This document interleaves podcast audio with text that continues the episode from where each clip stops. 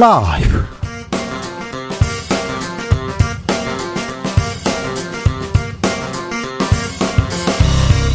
2023년 10월 25일 수요일입니다. 안녕하십니까. 주진우입니다.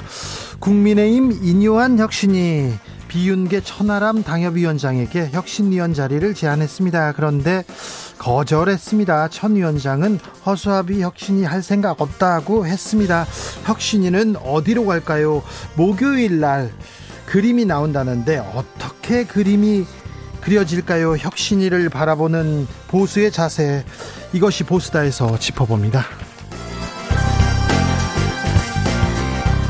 피켓 고성 야유 없는 국회 만들자 여야 원내대표가 싸우지 않는 정치권 다짐했습니다. 신사협정인데요. 일단 긍정적인 평가 나옵니다. 그런데 이 약속 과연 지켜질 수 있을까요? 당장 이달 말 윤 대통령이 국회 시정연설 나섭니다. 그날 어떤 일이 벌어질지 한번 아, 짐작해 보시죠. 공동혁신구역에서 청년 정치인들의 의견 들어봅니다. 가자 지구에서는 18일간 어린이 2,360명이 숨졌습니다. 가자 지구에서는 의약품이 다 떨어져서 마취 없이 수술하고 소독제 대신 식초를 쓴다고 합니다. 난민 구호 기구는 연료가 없어서 활동을 중단하겠다고 밝혔는데요. 가자 지구의 평화는 언제쯤 올까요? 지금은 글로벌 시대에서 짚어봅니다. 나비처럼 날아 벌처럼 쏜다. 여기는 주진우 라이브입니다. 오늘도 자중차에 겸손하고 진정성 있게 여러분과 함께 하겠습니다.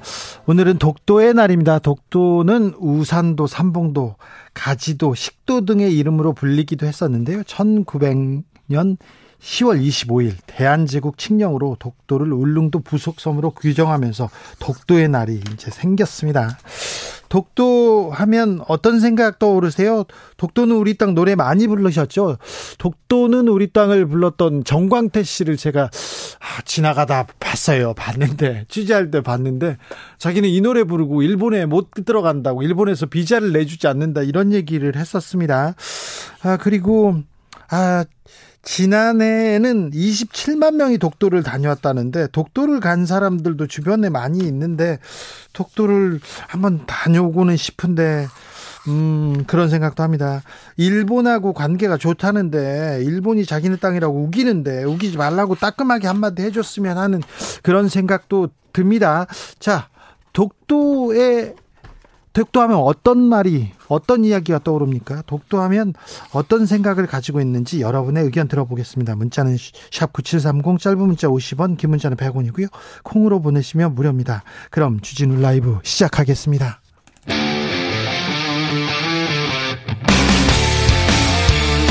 탐사보도 외길 인생 20년 주 기자가 제일 싫어하는 것은?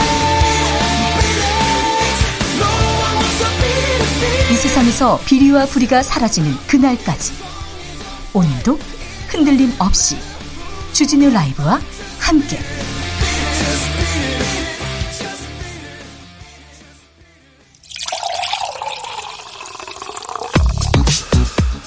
진짜 중요한 뉴스만 쭉 뽑아냈습니다. 슈스 정상근 기자 어서 오세요. 안녕하십니까. 8월 출생아 수가 또 2만 명을 밑돌았습니다. 네, 통계청 발표에 따르면 8월 출생아 수는 18,984명으로 1년 전보다 2,798명, 12.8% 줄어든 것으로 나타났습니다. 1년 전 같은 기간보다 12.8%나 줄었어요. 네, 지난 2020년 11월 전년도보다 3,673명 15.5%가 감소한 이후 2년 9개월 만에 가장 큰 폭으로 출생아 수가 줄어들었습니다. 어, 그리고 8월 기준으로 출생아 수가 2만 명을 밑돈 것도 어, 통계 작성이 시작된 이후 처음입니다. 어, 인구 1000명당 출생아 수인 이 조출생률도 작년보다 0.6명이나 줄어든 4.4명이 나왔는데요. 어, 조출생률 역시 8월 기준으로 가장 낮은 수준입니다. 네. 어, 8월 사망자 수는 3만 540명인데요. 어, 이로써 8월 인구도 11,556명 자연 감소했습니다. 어, 인구는 2019년 11월부터 46개월째 자연 감소 중입니다. 노벨 경제학상 수상자가 한국의 출생률 보고 걱정합니다. 그리고 세계적인 석학이라는 사람이 한국의 출생률을 보고는 머리를 쥐어뜯으면서 이거 국가 소멸로 간다고 이렇게 절규했던 그런 생각도 떠오릅니다. 우리나라에 이보다 더 큰 위기가 없는데 아, 아이 울음소리가 들리지 않는다. 이거 건강하지 않다는 건데 아, 이 그래프 곡선을 아, 꺾어서 올리기 위해서 뭐라도 해야 되는데 이런 생각 듭니다. 대통령실에서는 국민의힘 총선 공천에 개입하지 않기로 밝혔어요. 네, 이진복 대통령실 정무수석은 오늘 이 국민의힘 인요한 혁신위원장을 예방한 뒤 기자들과 만난 자리에서 윤석열 대통령이 누누이 이야기한 대로 총선 공천에 개입하거나 당 운영에 개입할 일은 없다라고 말했습니다. 어, 이진복 수석은 대통령실은 행정을 하고 국가 정책을 만드는 곳이라며 당 운영과 관계 없다라고 말했습니다. 대통령실은 당 운영과 관계 없다. 당 운영에 개입할 일이 없다. 이렇게 얘기했는데 근데 왜 그러셨어요? 그렇게 당무 개입 그렇게 하셨잖아요. 직접 말씀도 하시고 아무 말도 하지 말라고 하고 그러니까 의심받는 거 아닙니까? 아, 민주당이 삼자회동 제안했는데 여기에 대해서도 이진복 수석 입을 열었습니다. 네, 이진복 수석은 이 민주당이 제안한 윤석열 대통령과 여야 대표 간의 3자 회동에 대해 이 국민의힘 김기현 대표가 이재명 대표에게 먼저 만나자고 다시 제안했다라면서 그 상황을 지켜봐야 할 듯하다라고 말했습니다. 아, 다만 이진복 수석은 여야 원내대표와의 만남에 대해서는 지난 5, 6월께 추진된 바 있다라면서 그 부분은 대통령도 찬성하실 것이라고 말했습니다. 이준석 전 대표와 가까운 비윤계 인사죠. 그 국민의힘 아, 전 부대변인 탈당했네요. 네, 이준석 전 대표 시절 국민의힘 상근 부대변인을 지냈던 신인규 정당 바로 세우기 대표가 오늘 탈당과 신당 창당을 선언했습니다. 어, 신인규 대표는 민심과 돌이킬 수 없을 만큼 멀어진 국민의힘을 떠나 어렵고 힘든 정치 변화의 길을 담대하게 걸어나가겠다라면서 윤석열 대통령은 취임 이후 집권 여당을 노골적으로 사유화했다라고 주장했습니다. 혁신위가 생겼잖아요. 어, 그러나 이 혁신위에 대해서는 무용하며 시간 낭비라고 비판했고요. 개혁하면서 통합하겠다라는 말은 아이스 핫초코 같은 것이라고 말하게 됐습니다. 이준석 전 대표와 얘기한 거랍니까? 네, 신인규 대표는 탈당을 이준석 전 대표와 상의했느냐라는 질문을 받고 어, 의견을 충분히 있는 그대로 말씀드렸고 이준석 전 대표는 결단을 있는 그대로 받아들여 주시고 존중하겠다는 말씀을 했다라고 전했습니다. 비윤계 의원들이 먼저 나가고 먼저 나간다고 해야 되나요? 그리고 신당을 꾸릴까요? 자, 국민의힘에서 신당설 계속 나오고 이준석, 유승민 어떻게 되나 계속 얘기 나오는데 이 문제는 잠시 후 2부에서 자세하게 저희가 분석해 봅니다. 음, 이재명 민주당 대표는 또 윤석열 대통령 비판했습니다. 네, 이재명 민주당 대표는 윤석열 대통령과 정부가 이념 전쟁을 멈추고 뭐 고물가와 생활고로 고통받는 국민들의 목소리에 좀 더 귀 기울여 주시길 당부드린다라고 말했습니다. 네. 럼피 스킨병. 아, 저희가 자세히 좀 분석했는데요. 확산 속도가 굉장히 빠릅니다. 네, 소들이 걸리는 전염병, 이 럼피스킨병이 지난 20일 발견된 이후 불과 닷새 만에 전국 각지의 29개 농가에서 확인됐습니다. 네. 어, 오늘은 최초 발견지인 충남 서산의 한 농장과 어, 인근 홍성의 한 농장에서 확진 판정이 나왔는데요. 강원도도 나왔잖아요. 네, 어제는 이 내륙 최북단인 강원도 양구, 또 인천 강화, 수원 등 이 서산과 거리가 있는 지역에서도 잇따라 확진 판정이 나왔습니다. 어, 또한 7곳에서 의심 사례가 접수돼서 정밀 검사 중입니다. 이 축산 농가들은 빠른 빠른 확산 속도에 불안해하고 있는데요.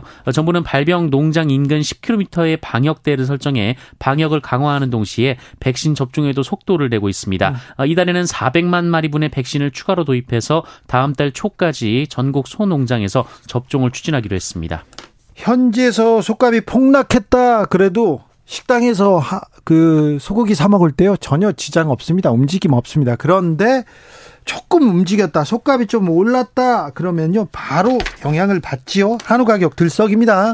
네, 럼피스킨병 발병 이후 일주일 만에 한우 고기 평균 도매 가격이 10% 넘게 올라갔습니다. 어제 한우 고기 도매 가격이 킬로그램당 2만 53원으로 일주일 전 17,723원과 비교해서 13.1%나 올라갔는데요.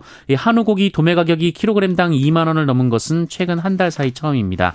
어, 당국은 이동 중지 명령 등으로 출하될 소가 출하되지 못한 영향이라면서 단기적인 공급 문제라는 입장입니다. 네. 어, 당국은 국내에서 길러지는 소가 356만 마리인데 이 살처분된 소는 1,700여 마리 정도로 비중이 미미하기 때문에 가격은 곧 안정될 것이라는 입장입니다. 자, 올라도 한우 고기 도매 가격이 키로당 2만 원입니다. 근데 식당에서 한우 1인분 뭐 소고기 1인분 하면 120g 주는 데도 있고요. 130g도 주고 좀 많이 주는데 150g인데 그런데요.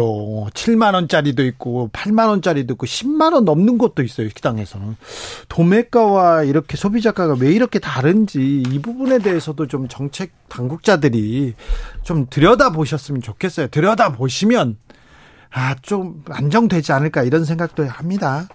오늘은 홍범도 장군 순국 80주년, 80주년 되는 날입니다. 네, 홍범도 장군 순국 제80주기 추모식이 오늘 오전 대구 유성구 국립대전현충원에서 여천 홍범도 장군 기념사업회 주관으로 열렸습니다. 네. 행사는 국민의례와 추도사, 어, 헌화, 분향, 기념 공연 등으로 진행됐고요. 그런데 예, 조금 네.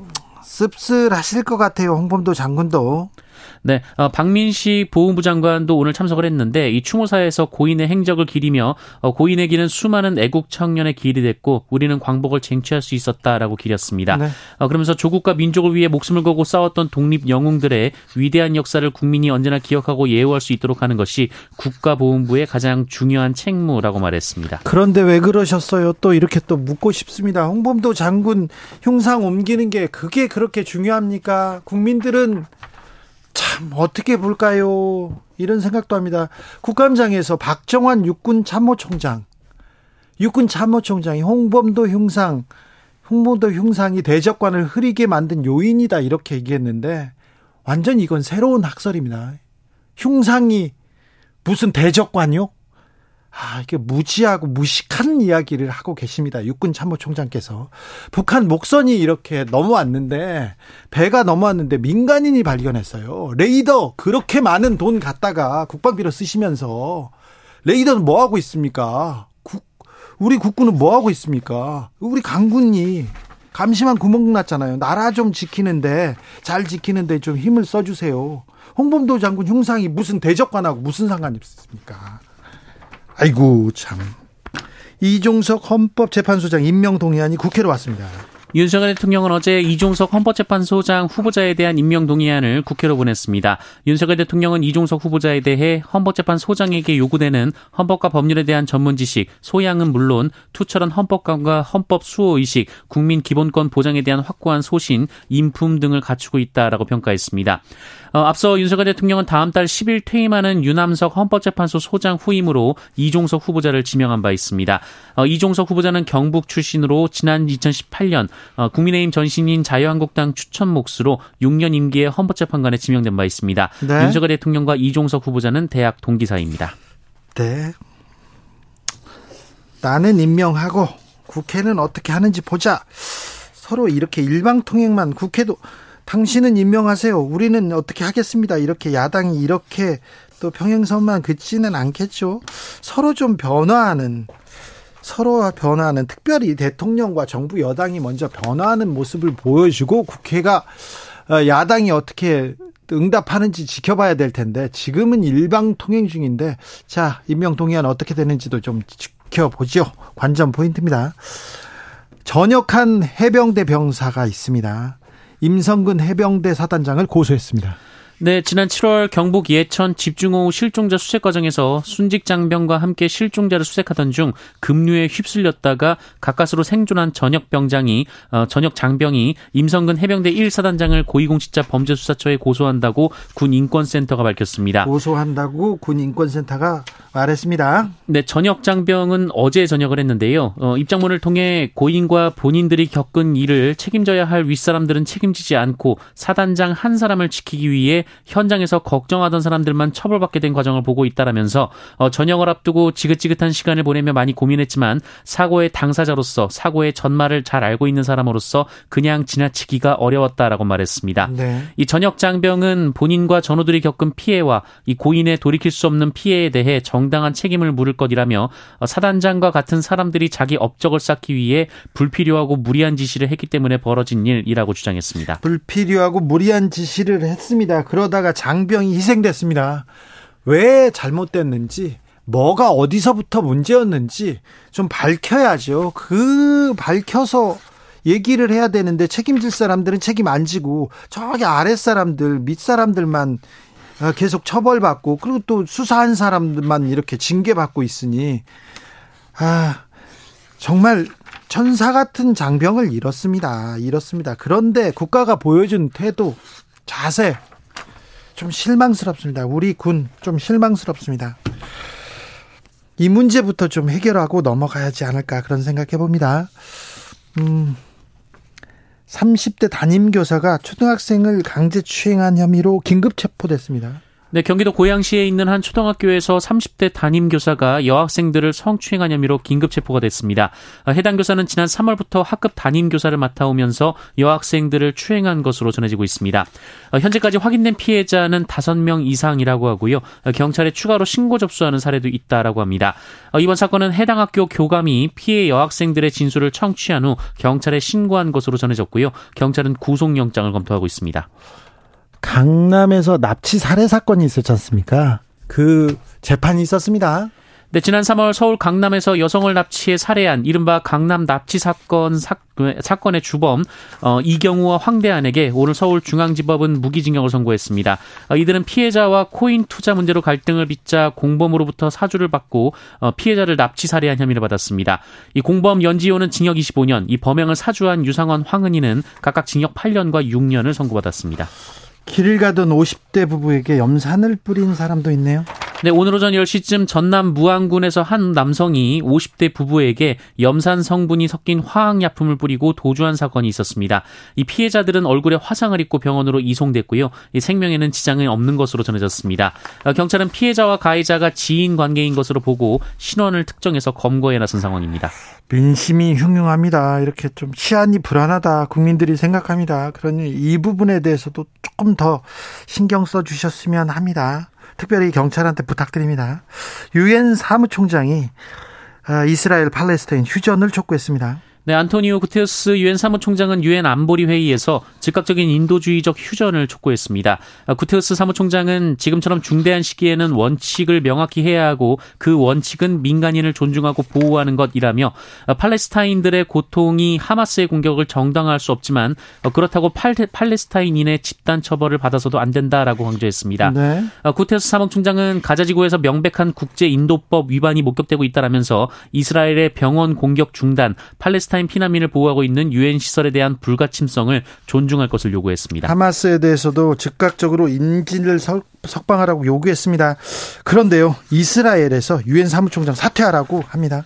길라드 에르단 유엔 주재 이스라엘 대사는 자신의 SNS에 어린이, 여성, 노인에 대한 대량 학살 공격을 이해해주는 모습을 보이는 사무총장은 유엔을 이끌기 적합하지 않다라며 사퇴를 촉구했습니다. 네. 어, 그러면서 가자 지구로의 제한 없는 구호품 반입을 위해 하마스는 모든 인지를 즉각 석방할 것을 촉구했습니다. 지금은 글로벌 시대에서 가자 지구의 평화에 대해서 다시 한번 고민해보는 그런 시간 갖겠습니다. 주스 정상근 기자 감사합니다. 고맙습니다.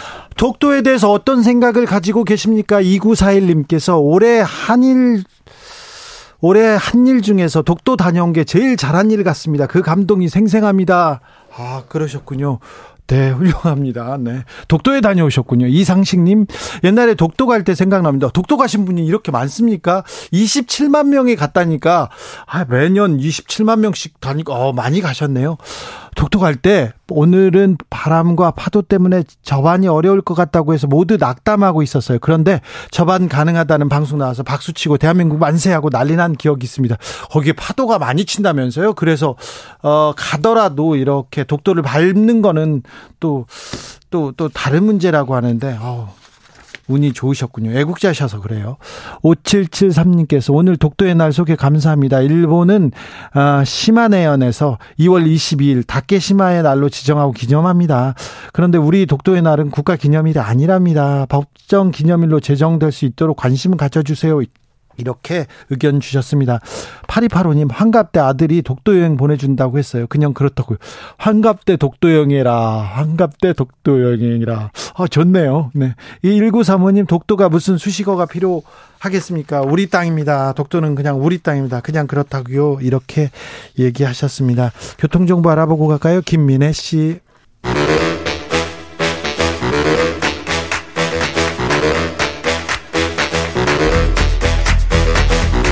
이것이 혁신이다. 여야를 내려놓고 관습을 떼버리고 혁신을 외쳐봅시다. 다시 만난 정치 공동 혁신구역. 수요일 주진우 라이브는 정쟁 비무장지대로 변신합니다. 주진우 라이브가 지정했습니다. 여야 혁신위원장 세 분 모셨습니다. 여기가 진짜 혁신위원장들입니다. 자, 오늘의 특별 혁신위원장 이긴 안녕하십니까 김용태 최고의 1일 땜, 땜빵 이기입니다. 아유 그런 거 아니에요. 땜빵 방송 용어인가요? 이긴 됐다. 네, 이긴 국민의힘 경기도 의원 모셨습니다. 그리고 류호정 네, 정의당 류호정입니다. 네 용해인 네, 기본소득당 용혜인입니다. 우리 저희는 대타 그런 게 아니라요. 모든 분을 존중합니다. 아 그럼 저도 기회가 있는 겁니까? 아 그럼요. 어, 네. 김용태 최고의 입지를 제가 위협합니다. 당연하죠.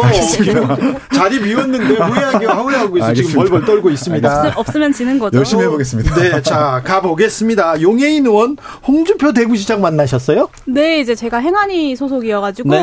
대구 지역 감사가 있어서 대구에 좀 다녀왔습니다. 갔더니 네, 이제 제가 무슨 질의를 할지는 대구시 공무원들도 그리고 동료 의원님들도 홍준표 시장님도 다 알고 있는 상황이었는데요. 네. 올해 이제 대구 퀴어 문화 축제에 집회 신고가 된 것을 홍준표 시장님이 그것을 허용할 수 없다라고 행정 대집행을 하셨어요. 네. 그러니까요. 그러면서 어, 경찰과 대구시 공무원이 충돌하는 좀 사상 초유의 일이 있었습니다. 네. 그래서 어, 저는 좀 이 자리에서 집시법상 어, 합법적으로 신고된 집회에 대해서 그 지자체장에게 해산할 권한이 없다라는 취지의 질문을 좀 드렸는데요. 홍준표 시장님이 끝까지 법은 내가 더 잘한다라고 하시면서 인정을 하지 않으셨어요. 근데 헌법이 명백하고 사실 집시법이 명백하죠. 대한민국 집회는 신고제 로 운영되고 있고 여러 가지 판례들도 그렇고 홍준표 시장이 법제처에 해석을 요구했던 그 결과도 그렇습니다. 그래서 홍준표 시장이 불법적인 행동을 하고 있다라고 경찰, 법제처, 법원 모든 곳에서 다 이야기를 하고 있고 제가 이거를 좀 엄중하게 바라봤던 이유는 지방자치단체장들이 자기 입맛에 따라서 앞으로 집회 시위를 어, 자기 입맛에 따라서 멋대로 불허하거나 혹은 강제 집행을 해버리는 경우들이 생길 수 있어서 네. 이 부분이 굉장히 좀 엄중한 사안이라고 봤습니다. 그래서 따져 물었더니 홍준표 시장이 계속해서 네, 그러니까 집시법상 이것이 집시법 위반이다라고 말씀을 드리니 네. 이거는 도로법상 나에게 권한이 있다라고 하셨어요. 그래서 그것도 반론을 했더니 네. 다시 집시법을 얘기하시고. 법은 자기가 잘한다고 네, 하니까. 그래서 약간 좀 메비우스의 띠처럼 집시법과 도로법 사이를 왔다 계속해서 갔다. 오- 오가는 그런 좀 상황이 벌어졌는데 네. 저는 이거야말로 사실 이제 집회 시위를 비난하는 보수 정치인들이 많이 얘기, 이야기하시는 표현이 이제 때법 이런 얘기 많이 하시지 네. 않습니까? 근데 저는 홍준표 시장의 이 강제 집행, 이 시 정이야말로 때법이 아닌가라는 생각이 좀 들었습니다. 이 부분에 대해서는 류호정 의원 할 말 많습니다. 뭐 저는 기업 문화 축제 참석을 하고 있으니까요. 네. 뭐 저도 굉장히 질이 잘했다고 막 소문이 자자하게 네. 났었거든요. 그래서 뭐 제가 뭘더 붙일 게 없는 것 같습니다. 이긴 의원은 어떻게 아 잠시만요, 잠시만요. 하지 저 국정감사 관련해서 좋은 소식 하나 전해드리고 싶은 게 어, 있어요. 조금 이따 하세요. 네. 됐어. 자, 의원. 어, 저도 이게 질문지에 있어가지고 들어오기 전에 좀 영상을 봤는데 네. 윤추표 시장님이랑 우리 용인 의원님이랑 공방을 하는 걸 봤는데 네. 어, 일단은 어떠한 단체장이든 퀴어 문화 축제 합법적인 집회에 대해서 막을 수 있는 권한도 딴 데에서 하라고 할 수 있는 권리도 없다고 생각합니다. 그건 네. 매우 존중하는데 문제는 이제 제가 어쨌든 광역 의원이니까 그 도로 조명 허가라는 것은 지자체에서 명백하게 존재하는 행정 행위이기는 합니다. 네. 그러니까 이제 저도 주민들이랑 집회를 해봤을 때 경찰에 신고했었던 집회가 공통으로 같이 동시에 지자체의 도로조명 허가까지 같이 신청되는 것은 아니고 네.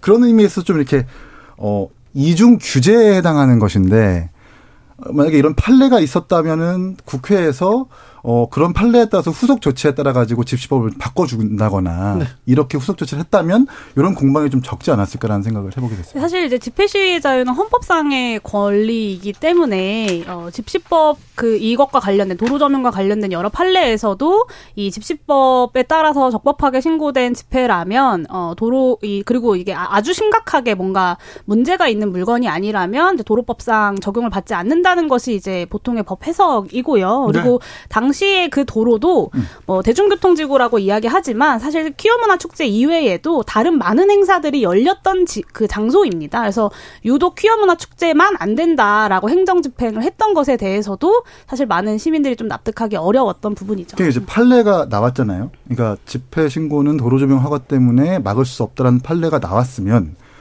그러니까 국민의 상식이랑 법이랑 일치해가는 과정이 이제 법을 바꿔가는 과정이라고 생각을 하는데 입법 불비 마냥 이런 판례가 나왔는데 후속 조치를 결정하지 않았으니까 하는 문제라는 것도 좀 존중해 주셨으면 좋겠다는 말씀 을 네. 드리고 싶어요. 네. 이거 민주당과 국민의힘 그리고 국회에서 할 일이 좀 있었어요. 네, 그렇죠. 네. 네.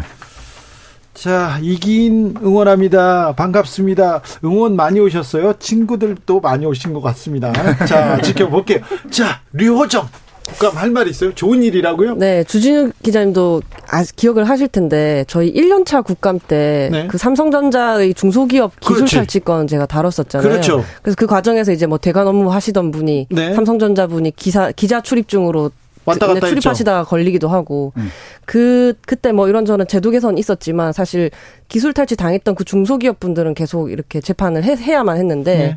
이번에 3년 만에 삼성 상대로 한 디자인권 침해 특허 심판원 승소 아, 그래요? 어. 하셨습니다. 드디어 1년 차에 한 게 마지막 국정감사 기간에 또 이렇게 그래요? 매듭이 어. 지어졌습니다. 삼성 관련된 소송에서 승리로 이끈다. 이거 굉장히 우리나라에서는 쉽지 않은데. 네, 쉽지 않은 일인데, 아, 네. 아무튼 고생 많이 하셨다는 얘기를 드리겠습니다. 강서구청장 선거 이후에 정의당에서는 여러 말이 좀 나옵니까? 이정미 대표에 대한 얘기도 좀 나와요. 그렇죠. 지금 이제 저 같은 경우 제가 이제 세 번째 권력이라는 곳에 속해 있는데 네. 제3지대 신당 창당이 지금 정의당이 할 수 있는 최선의 방향이다. 어, 이정미 대표님 당선될 때부터 제가 그 얘기를 했었었거든요.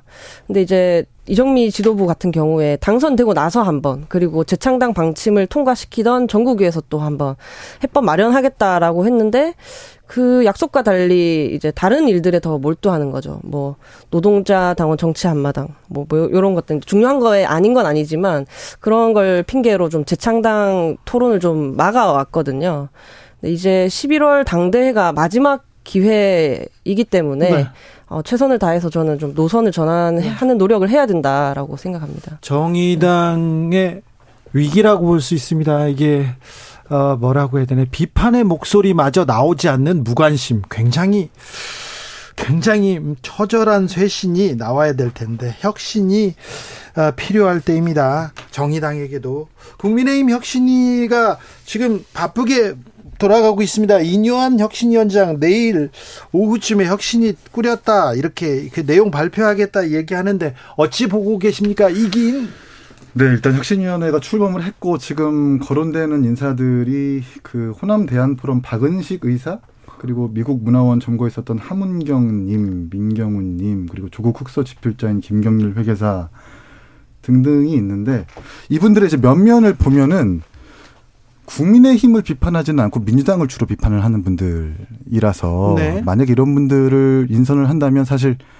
그닥 국민의힘한테는 그렇게 따가운 혁신의 목소리를 내는 건 어려울 것 같다. 차라리 민주당의 혁신이 들어가는 것이 훨씬 나을 수도 있다. 혁신이라고 하면 당내 자성 자성과 뭐 개혁 당에 지금 쓴소리를 할 사람들을 지금 뽑는 거잖아요. 아, 그렇죠. 그러니까 혁신이 자체가 이제 당 내에 따꼼한 것들 그리고 부족한 것들을 채워주고 문제를 진단하는 혁신안을 내줘야 되는 건데 저는 애초부터 사실 혁신위의 어떤 한계, 구조적 한계를 좀 진단하기도 했었거든요. 예. 저희가 이제 민주당을 향해서 이두 가지 이 김은경 혁신위를 향해서 두 가지 비판을 했었는데 첫 번째는 전권을 부여받지 못하는 허수아비 혁신이다. 네. 두 번째는 어, 지도부의 체제 존속을 유지하기 위한 방탄 혁신이다라고 저희가 비판을 했습니다. 네.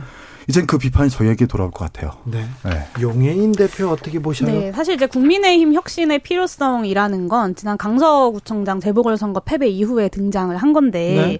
그러면 그 선거 패배의 책임이 누구에게 있느냐라고 보면 사실 강서구청장 재보궐선거 공천부터 시작해서 그 선거의 뭐 운영의 방침이든 이 뭐 기획이라는 것이 다 윤석열 대통령이 결국에는 하시는 거예요. 그러니까 이 혁신이라는 것도 지금 카타르에 가 계시는 윤석열 대통령께서 반성하지 않으면 사실 혁신위원을 누구를 인선하든 크게 의미가 없을 것이다 라고 많은 분들이 보고 계신 것 같고요.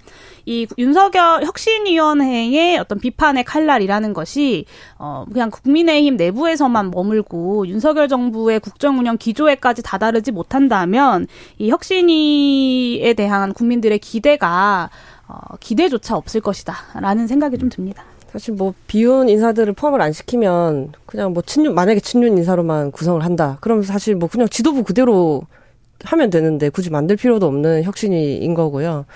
어, 뭐 중립적인 인사로 뭐 혁신위원을 채우든 여성을 뭐 더 많이 혁신위원을 하든 별로 저는 중요하지 않다고 해요. 왜냐하면 지금 그 위원장이 대통령에게 무엇이든 주문할 수 있는가. 그래서 대통령이 받아들일 수 있는가, 그러니까 변화를 이끌어낼 수 있는가 그런 게 저는 더 중요하다고 보거든요. 끝났을 때 아무것도 남아 있지 않으면 실천될 수 없으면 사실 의미가 없는 거라고 생각합니다. 네. 잘 될까요? 계속 얘기하는데 천하람 순천 당협위원장은 허수아비 혁신위원 할 생각 없다 이렇게 혁신위원 제안 거절했더라고요. 어떻게 들으셨어요? 어제 저녁에 이제 제안을 받았다는 걸 저희끼리 좀 알게 됐고. 예. 근데 이미 천하람 위원장은 최재형 혁신위 때 혁신위원이었었어요. 예. 그때 당시 이제 본인이 하고 싶어 하는 혁신 안들이나 의견들을 전부 다 냈단 말입니다. 근데 조수진 최고와 혁신, 국민의힘 지도부가 뭐라고 했냐면 그때 당시 지방선거를 우리가 이겼음에도 불구하고 민주당보다 먼저 혁신을 하자고 해가지고 혁신을 출범시킨 건데. 그렇죠. 지도부에서는 이거를 당권 장악의 수단 정도로만 치부를 했단 말입니다. 음. 네, 근데 다시 이제 와서 혁신을 띄워가지고 당을 바꿔보겠다라고 하는 모순을 어떤 국민들이 납득시킬 수 있는가. 이제 그래서 천하람 위원장이 생각했을 때는 이 혁신이 들어가가지고 들러리를 설 필요는 없을 것이다라는 판단이 있었겠죠. 그렇기 때문에 아마 거절을 했을 것이고 저 또한 이 부분에 대해서 공감을 하는 바입니다. 네. 네. 이뇨한 위원장이 그래도 좀 뭘 바꾸지 않을까, 바꿀 수 있지 않을까 이런 기대가 당내에는 어떻습니까? 아, 그러니까 이제 어 그 인유한 위원장님의 개인적인 성품에 대해서는 의심할 여지가 없다고 생각을 해요. 다만 이제 과거의 논란 발언들이 조금 조금씩 나오는데 네.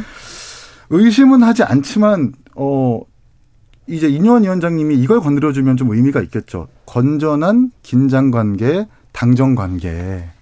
당의 대통령실의 어떤 부당한 개입 그리고 지위 고하를 막론한 공천의 개입 등을 소신 있게 얘기를 해주고 그걸 혁신 안에 담는다면 그건 분명 의미가 있을 것이라고 생각을 하고 네. 지난 지방선거에서도 원래 유승민 의원님이 경기도지사 출마하는 것이 기정사실화됐다가 사실상 대통령실의 이 허용으로 김은혜 의원이 출마를 해가지고 네. 결국 선거에서 졌고 네. 이번에 김태우 후보도 마찬가지로 사면 복권을 함으로써 공천이 된 거 아닙니까? 네. 그때 당은 굉장히 무력했죠. 예. 그렇기 때문에 이런 건전한 긴장 관계가 없는 이상은 국민의힘 혁신이 불가능하다라는 혁신안을 내놓, 내놓는, 내놓는다면 분명 의미 있는 혁신안이라고 생각을 하는데 지금 당 국회의원들이 아무 말도 안 하고 있으니까 좀 답답합니다. 네, 일단 이 혁신위가 실제로 혁신을 할 수 있느냐에 대한 국민들의 많은 의구심과 함께 이게 선거 공천관리위원회 구성으로 넘어가기 위한 시간 벌기를 하고 있는 것이 아닌가라는 의구심들도 많이 있는 것 같습니다. 그리고 결국에는 그래서 공천 문제를 건드리느냐가 핵심일 텐데 인요한 위원장이 이제 김기현 대표가 무서울 정도로 많은 권한을 주었다 이런 얘기를 하셨거든요. 근데 음. 사실 무서울 정도로 많은 권한이라고 하기에는 애초에 김기현 대표가 갖고 있는 권한이 별로 많지 않은 것 같아요. 권한이 없습니다. 네, 그래서 강서구청장 선거만 봐도 음. 원래는 이제 무공천 주장하시다가 윤석열 대통령의 의중에 따라서 김태우 후보라는 필패 카드를 눈물을 머금고 공천하신 것 아닙니까? 그래서 이 김기현 대표가 지어주는 무서울 정도의 권한이라는 것이 사실 큰 의미가 없다라고 보여지고요. 그 렇기 때문에 아까 말씀드린 것처럼 이 혁신위의 어떤 성패를 가르는 가장 핵심 요인 역시 여전히 윤석열 대통령일 수밖에 없다라는 생각이 듭니다. 그래서 어, 혁신의 대상에 윤석열 대통령이 포함되어 있다면 어, 혁신에 성공할 것이고 인요한 위원장이 생각하는 혁신의 대상에 윤석열 대통령은 포함되지 않는다면 혁신은 필패할 것이라고 생각합니다. 지금 국민의힘이 국민의 뜻과 국민의 마음과 좀 멀어져 있다 이렇게 생각이 들잖아요. 그럼 왜 그럴까? 너무 좀 일방통행, 대통령실, 윤석열 대통령의 일방통행, 그리고 자기 사람만 쓰는 것 같고, 검사들만 중용하는 것 같고, MB 사람만 중용하는 것 같고, 그 다음에 정책도 일방적으로 몰아붙이는 것 같고, 그러니까 혁신이라는 게 뭐 다른 게 할 것 없이 국민의 눈높이에서 그 인사 잘못한 것 같다, 대통령실 너무 가는 것 같다, 국민의 뜻과 달리 뭐 흉상 이전이나 하고 있다 이런 얘기를 계속 해주시면 이게 어렵지도 않을 것 같은데 참 할 수 있는 게 많을 것 같은데 그런 생각도 들어요. 사실 그런 일들을 조금씩만 잘했다면 지금까지 오지는 않았을 거라고 생각을 하는데요. 네. 근데 뭐 예를 들어서 공천 룰을 뭐 건드린다라고 했을 때 어, 시민들께서 최종적으로 아 그러면 이 결과로 인해서 말씀하신 것처럼 뭐 친윤계 일색이 아니게 뭐 구성이 되겠구나 뭐 검사 일색이 아니게 되겠구나 그리고 그것을 또 그 과정에서 받아들이는 어떤 당정의 자세 소통을 하려고 하는구나 뭐 이 런 것들이 보여야 되는데 과연 그런 것이 가능할까? 그건 사실 뭐 차차 지켜볼 봐야 될 부분인 것 같기도 하고요. 네. 야, 그리고 앞에 계셔서 또 말씀하시는 것도 듣고 문득 네. 드는 생각인데 이긴 의원님을 혁신위원으로 저는 추천합니다. 아니, 당을 잘 알고 애정하고 윤석열 대통령에게는 자, 반대할 수 있는 분이기 때문에 이긴 의원한테 네. 혁신위원 자리가 온다면 혁신 혁신위의 전권이 주어진다면 어렵지 않을 것 같아요. 심플하잖아요. 오지 않습니다. 오지 않습니까? 그러니까 그런 가정은 필요가 없다. 네. 예. 아, 그래요? 아, 그래요? 아, 그렇습니다. 열려 있지 않나요? 절대 오지 않을 것이고, 네. 제가 이제 그 다른 방송이긴 하지만, 무한도전이라는 프로그램에서 그 유재석 씨가 얘기했던 3차 위기론이라는 게 있는데, 위기를 모르는 게 가장 위기. 위기를 알면서도 아무것도 하지 않는 게 더 위기. 네. 위기를 알면서도 아무것도 하지 않으면서 자기만 살려고 하는 게 가장 큰 위기. 뭐 이런 네. 얘기가 있는데 지금 국민의힘이 그 3차 위기론을 그대로 적용하고 있는 게 아니에요. 여당에서는 혁신위를 출범시켰습니다. 그런데 이준석계라고 볼 수 있습니다. 아, 신인규 변호사가 탈당했습니다. 자, 이 부분은 어떻게 보십니까? 이제 뭐 독자 플레이인데요. 독자 플레이입니다. 네, 아주 오래 전부터 사실 탈당을 하고 싶어 했고 아. 이준석 대표가 이제 부당하게 뭐 사자성어로 징계받고 또 뭐 대선과 지선을 승, 승, 지선을 승리로 이끌었음에도 불구하고 부당하게 쫓아내는 그 과정을 보면서 저희한테 계속해서 이거 너무 맞지 않다. 당도 그렇고 대통령의 어떤 국정 운영 스타일도 너무 일방적이다라는 표현을 많이 했었습니다. 네. 그럼에도 불구하고 저희는 탈당을 계속 만류했었죠. 그래도 끝까지 남아가지고 우리 한번 당을 바꿔보자 목소리를 내보자라고 했는데 이제 오늘 갑자기 그런 발표를 해버린 거죠. 그런데 그러면 신인규 변호사 같은 신인규 전 부대변인 같은 생각을 하는 사람들이 좀 있지요 국민의힘 내부에 좀 있는 게 아니라 많죠. 많습니까? 그렇습니다.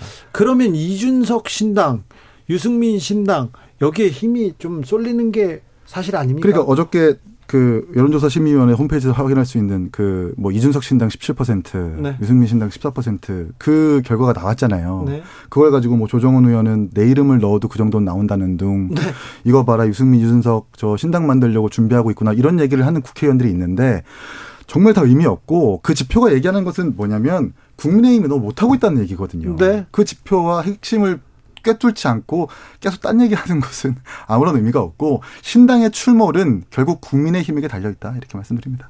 영예인 대표? 네, 사실 그 소선거구제 하에서 뭐 이렇게 이준석 신당이라는 것이 지역구에서 뭐 다수 의석을 차지하고 하는 게 쉽지는 않을 수 있겠고 국민의힘의 지금 현재 당권파라고 불리는 사람들은 사실 그런 걸 기대하고 있는 게 아닌가 싶지만 뭐 최소한 국민의힘 후보들을 다수 탈락시키는 데는 이준석 신당이라는 것이 파괴력이 있지 않을까라는 예상을 좀 많이들 하시는 것 같아요. 근데 국민의힘만 어, 그것을 모르고 있는 것이 아닌가라는 생각이 좀 들었고요. 그리고 신인규 변호사 같은 경우는 저도 방송에서 몇 차례 만나봤고 네. 뭐 저랑 정치적 지향은 다르지만 어쨌든 상식적인 얘기를 하시고 네, 그리고 이제 본인이 옳다고 생각하는 정치를 어쨌든 소신 있게 하려는 모습은 저는 높게 평가할 만하다고 생각합니다. 근데 그것이 어, 본인이 원래 속했던 정당에서 가능했다면 더 좋았겠으나 윤석열 대통령이 아주 강하게 이제 장악에 성공한 국민의힘에선 그것이 불가능하다라는 판단을 한 것이겠죠. 그래서 윤석열 신당 이야기도 이제 최근에 많이 나오는데 어 사실 윤석열 대통령이 이미 당을 다 장악해버린 상황에서 윤석열 대통령이 굳이 신당을 만들 이유가 있을까? 사실 네. 그, 그 시나리오는 좀 어, 현실성이 없는 시나리오인 것 같다라는 생각이 듭니다. 제3지대 신당에 대해서는 정의당 류호정 네.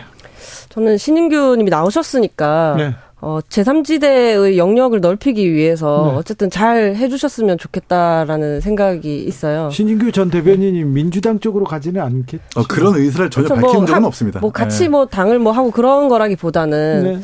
어, 새로운 뭐랄까 지금 저는 양당의 근원 만악의 근원이 양당제라고 생각을 하고 있습니다. 예. 모든 그 사회 문제가 지금 양당의 그 극단적 진영 정치 앞에서 멈춰서서 아무것도 해결이 되지 않고 있잖아요. 음. 그래서 무늬만 사실 다당제일 뿐인 국회인 거고 실제 이제 교섭단체를 이룰 수 있을 만큼의 3번, 4번 어, 교섭단체가 등장을 해서 어, 대화 타협을 하고 토론을 음. 하고 좋은 정치를 할 수 있다라는 걸 시민들께 보여드려서 다시 정치가 신뢰를 찾아야 된다고 생각하거든요. 네. 그래서 그런 계기로 좀 많이 활동을 해주시면 좋을 것 같아요. 3116님께서 정의당 국회의석이 좀 30석은 돼야 양당 정치의 폐해를 개선할 수 있을 텐데 확장은 커녕 작아지고 있으니 참으로 답답합니다. 안타깝습니다. 정의당 분발을 촉구합니다. 얘기하고 용인 대표 응원합니다. 그런 문자도 계속 오고 있습니다. 아까 이긴 의원께서 이준석 신당 여론조사 수치 말씀하셨는데요. 미디어 토마토가 뉴스 토마토 의뢰로 지난 21일, 22일 조사했습니다. 자세한 내용은 중앙선거 여론조사 심의위원회 홈페이지 참조하시면 됩니다. 자, 근데 안철수 의원은 이준석 전 대표 제명 서명 받는 누리집을 개발하기까지 했어요. 네. 예. 하고 이제 하셨죠. 네. 제 안철수 의원님이랑 분당갑 같은 지역구이거든요. 음. 네, 그래요? 분당갑이라는 지역구가 이제 두 명의 도의원이 있는데 네. 제가 이제 서현판교 지역구 도의원이고 네. 한분 다른 분이 있어서 류호정 의원하고 같은 그렇습니다. 네. 그 자, 심지어 같은 야탑에서 지역구 맞아요. 사무실이 있는. 것으로 알고 네. 있어요. 일단은 그런데. 여전히 장례식 끝났는데 예. 상조들끼리 싸우고 있는 것은 맞는 것 같고 예. 네, 그리고 아직도 이 외통이 국정감사에서 아직 안 오셨을 거예요. 네. 아마 그 페이스북을 쓴 그 장소가 아마 외국일 겁니다. 그만큼 지금 이준석 제명에 대한 의지가 좀 확고한 것 같은데 예. 그만하셨으면 좋겠어요. 네. 그런데 네. 지금 선거에서 졌는데 이준석을 때리는데 이게 다 정치적으로 정치적으로 이익이 되니까 계속 이렇게 계속해서 이렇게 누리집도 개발하신 거 아닐까요? 그러니까 이제 혁신위를 띄운 상태에서 제명안을 계속 부추긴다는 것은 혁신위에게 악영향을 미친다는 걸 분명히 알 겁니다. 예. 그런데도 불구하고 이렇게 지금 강행한 것은 어, 당내에 좀 부족했던 입지를 좀 벌충시키기 위한 네. 의도가 아닐까라는 생각을 하게 됩니다. 같은 지역구 류호정 의원 안철수 의원님이 좀 바짝 긴장을 하신 게 아닌가 싶어요. 긴장했다. 국민의힘이 선거에서 졌고 이제 선거 직전에 안철수 의원이 뭐 실언도 했잖아요. 뭐 하고 자빠지는 뭐 이런. 그래서 혹여나 그 선거 패배에 안철수 의원 책임을 물을까봐 좀 겁이 난 게 아닌가. 그러면 이제 역시 돌파구로 이준석을 선택을 하는 거죠. 동네 북처럼 이준석을 때리면 책임도 면하고 대통령한테도 예쁨 받고 일석이조라고 좀 생각을 하실 것 같은데 뭐 이렇게 사적인 분노도 좀 있는 것 같고요. 그런데 이제 제가 이제 같이 분당에 사는 입장에서 말씀을 드린 자면 그렇게 좀 구차하게 하시면 분당 시민들이 별로 안 좋아할 것 같습니다. 견제입니까, 견제? 아니요. 자, 민주당 이재명 대표는 당무에 복귀했습니다. 자, 복귀해서 여러 얘기를 하고 계신데요. 어찌 보셨습니까? 용해인? 네, 일단 그 여러 얘기를 하셨죠. 많은 네. 얘기 중에 이제 그 왈가왈부 하지 말라라는 가ገል파 징계에 대한 이야기도 하시고 예. 뭐 이제 최고위원 자리에 누가 앉을 것이냐 막 이런 이야기들도 나오는데요. 최고위원 지명직 최고위원 자리에 이제 박정현 전 대덕구청장 이야기가 나오고 있지 않습니까? 그래서 이 말씀을 좀 드리고 싶어요. 저는 어 민주당에게 필요한 건 분명한 어떤 야당의 선명함 그리고 정책적 대안이라고 생각합니다. 그런 면에서 저는 박정현 전 대덕구청장은 되게 의미 있는 어, 추천이다라는 생각이 좀 드는데 뭐 제가 개인적으로 이분을 잘 아는 건 아니지만 기본소득 관련된 행사에서 몇 차례 좀 뵙기도 했고 뭐 민주당 기본사회위원회에서도 여러 역할을 담당하고 계신 걸로 알고 있습니다. 그래서 뭐 내부의 역학관계 이런 건 저는 잘 모르는 부분이라서 말씀드리긴 좀 어렵지만 어쨌든 기본소득이라는 어떤 구체적 대안을 가지고 총선에서 적극적으로 이야기할 수 있는 분이 지도부의 어, 지명직 최고위원으로 간다면 뭔가 민주당의 어떤 구체적인 전국 운영에 또 기조에도 뭔가 좀 대안을 중심으로 한 그리고 개혁 과제를 중심으로 한 좋은 영향이 있지 않을까라는 기대를 좀 하고 있습니다. 네. 이기인 대표?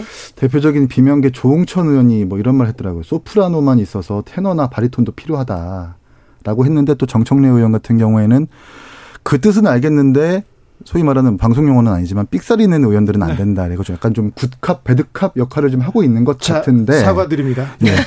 분명히 그렇게 방송 얘기해가지고 말씀드린 겁니다. 예, 예. 네. 그렇게 하겠습니다. 정정하겠습니다. 네, 어쨌든 뭐 이제 오늘 뭐 박정현 대덕구청장을 내정했다가 철회하는 모습이 보여지고 이 박정현 대덕구청장이 사실 친명 인사인데 이걸 철회했다라는 것은 소위 이제 비 비윤계처럼 반대되는 인사까지 끌어안으려는 이재명 당대표의 의사가 아닐까 싶어요. 그래서 지금 우리가 비윤계의 인선 난항을 겪고 있는 국민의힘과는 사무, 사무 좀 대비되는 모습이라서 저희가 좀 걱정되는 부분이다. 걱정되게 바라보고 있습니다.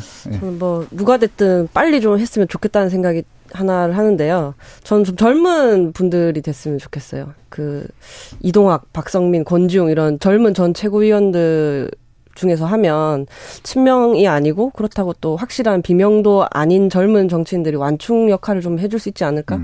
그런 생각을 했습니다. 그러게요. 참 어느 때보다 젊은 사람들이 사회의 주역으로 이렇게 계속해서 약진하는데 정치권은 조금 머물러 머물러 있지 않나. 물론 용해인 류호정 이긴이 있습니다만 그런 생각도 해봅니다. 아, 이명박 전 대통령은 사면 후에 4대강을 방문했네요. 네. 젊은이나 나이 든 분이나 나라 걱정해야 이렇게 얘기했는데 나라 걱정 제일 많이 하게 하신 분이 또 이런 얘기를 하셨네요. 내일은 박근혜 전 대통령이 현충원에 오십니다. 자, 이기인 의원. 그러니까 이제 윤석열 대통령 입장에서는 뭔가 어 우파라고 하는 것에 지지를 아직 다 다지지 못했다라는 좀 압박이 있으신가 봐요. 그래요? 네. 강서구청장 보궐선거의 패배를 조금 더 보수 진영을 결집시키지 못했기 때문에 라고 진단을 하는지 네. 그래서 이제 박근혜 대통령을 만나려고도 하는 것 같고 하는데 저는 이거 옳지 않다. 그리고 어제 기사가 떴는데 그 다시 기사가 삭제가 됐더라고요. 네. 네. 박근혜 대통령 만난다는 그 기사가. 네. 그래서 아마 그것은 아닌 것 같아요. 네, 아직은 다만 뭐, 이제 네. 저희가 바라보는 것은 너무 당이 당도 네. 그렇고 대통령실도 그렇고 너무 보수 진영이 한쪽에 매몰돼 가지고 하는 국정 네. 운영 스타일도 그렇고 당의 운영도 그렇고 네. 이런 것들이 좀 걱정된다. 선거 전에 김기현 대표가 박근혜 전 대통령 예방하기도 했었잖아요. 만났죠. 네. 그렇죠. 네. 그, 아, 그 보도가 이제 보수 언론에서 나왔어요. 저는 아마 사실일 것이고 다만 이제 대통령의 동선이라는 것은 이제 보안 사항이 기 때문에 일단 기사가 내려간 것이 아닌가라는 추측을 좀 해봅니다.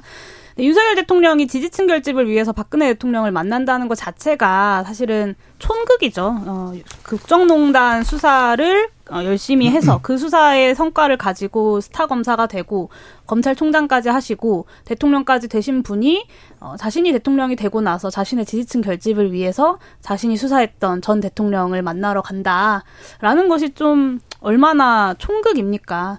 저는 윤석열 대통령이 지금 해야 할 행보는 그리고 본인이 말씀하신 이념 전쟁을 중단하고 민생 행보를 강화해야 된다는 것에 그 민생 행보는 박근혜 전 대통령을 만나는 것이 아니라 국민들이 이 경제 위기 속에서 얼마나 고통받고 있는지 그 현장을 실제로 가서 목소리를 듣는 것부터 시작하시고 홍범도 흉상 제자리에 돌려놓으시고 국회를 존중하는 것에서부터 시작되어야 한다라고 생각합니다.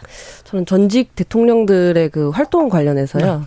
좀 시간이 시대가 흘러가게 좀 내버려 두셨으면 좋겠어요. 왜냐면, 어, 전직 대통령들이 이렇게 등장한다고 했을 때, 뭐 어떤 정치에 매어난 어떤 시민이 뭐 이, 이것 때문에 다시 관심을 갖겠습니까? 아니면은 새롭게 선거권을 가진 젊은 유권자층이 또 흥미를 갖겠습니까? 그게 아니라 오히려 추억을 다시 곱씹으면서 오히려 하지 않겠다고 한 이념 논쟁이 다시 발발할 가능성만 높아지는 그런 거라고 생각을 하거든요. 그래서 좀 시대가 흘러갈 수 있도록 어, 그 자리에 계셔 주셨으면 좋겠습니다. 네. 이명박 전 대통령 행보에 대해서도 한마디 해주세요. 이기인 의원. 가만히 좀 계시라. 네. 네. 그리고 박근혜 전 대통령이든 이명박 전 대통령이든 네. 지금 국민들에게 국민의힘이 지지를 받지 못하는 이유는 전직 대통령이든 너무 한쪽의 이념으로 치우쳐지는 모습 때문에 그런 것도 있고 네. 대통령이 그것을 막지 못하고 부추기는 모습들 때문이라고 전 진단을 하는데 전직 대통령이든 현직 대통령이든 용인 대표님 말씀처럼 네. 민생에 집중하시라 이렇게 말씀드립니다. 이태원 참사 1년 다가오고 있습니다. 그런데 아직도 아직도 책임지는 사람이 없고요. 뭐 진상 규명과 특급별법은 거리가 먼 것 같습니다. 네, 사실 어, 이제 일주 일주기가 앞에 다가오고 있는데 말씀하신 대로 유가족들은 아직도 변한 것이 없다라고 이야기하십니다. 심지어는 최근에는 참사 이전에 작성됐던 그 이태원 헬로윈 인파 보고서를 참사 이후에 삭제하라고 지시해서 조사를 받았던 그 용산서 정보과장이 예. 그 삭제 지시를 내리기 전날 김광호 서울경찰청장이랑 15분을 통화했다는 사실이 새롭게 밝혀졌어요. 네. 근데 심지어 정보과장 그 통화 기록만 삭제하기도 했다고 합니다. 근데 수사 과정에서 이런 정황들이 밝혀졌음에도 불구하고 김광호 서울청장은 아직 기소도 되지 않은 상태죠. 네. 명백히 부실 수사의 정황이고 이태원 참사 진상규명 특별법을 통한 진상규명이 반드시 필요하다는 네. 반증이라고 생각합니다. 경찰에서 경 경찰 수뇌부를 어떻게 수사해요? 제대로 할 수 있을까요? 이태원 참사 1년 됐는데 감사원에서 자료 소집 착수하기로 했습니다. 1년이 지났는데 이제 감사원에서 첫발 떼는 것도 좀 안타까워요. 뭐 여러 가지 답답한 점들이 많잖아요. 전 네. 당장 일주기에 대통령이 오셔서 이 답답함에 좀 물꼬를 트셔야 한다고 생각합니다. 소통을 네. 하셔야 하는 거고요. 어쨌든 대한민국 수도 서울 한복판에서 159명이 어, 죽음에 이른 일이잖아요. 네. 뭐, 뭐 어떤 뭐 말들이 많이 나오겠지만 그런 거 신경 쓰지 않아야 한다고 생각하고 네. 오셔야 한다고 생각합니다. 마지막으로 이긴 한마디 아, 하세요. 특별법 제정 필요하고요. 다음 주에 또 할로윈 대위가 네. 오는데 젊은 사람들한테 그 축제를 가지 말라고 할 수는 없는 노릇 아닙니까? 네. 그러면 이제 특별법이 지금 쟁점화되고 공방화되고 있으니까 현실적인 대안을 마련해 줘야 되는 건데 네. 제가 주목하고 있는 것은 국가가 채택하고 있는 자치경찰의 역할 입니다. 이긴 의원은 또 모셔야 되겠습니다. 류호정 용해인 감사합니다. 네, 감사합니다. 고맙습니다.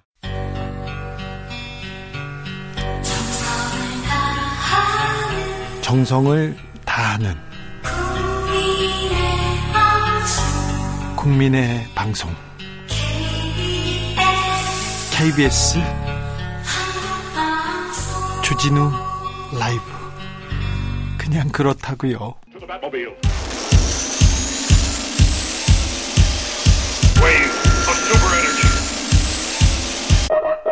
주기자의 1분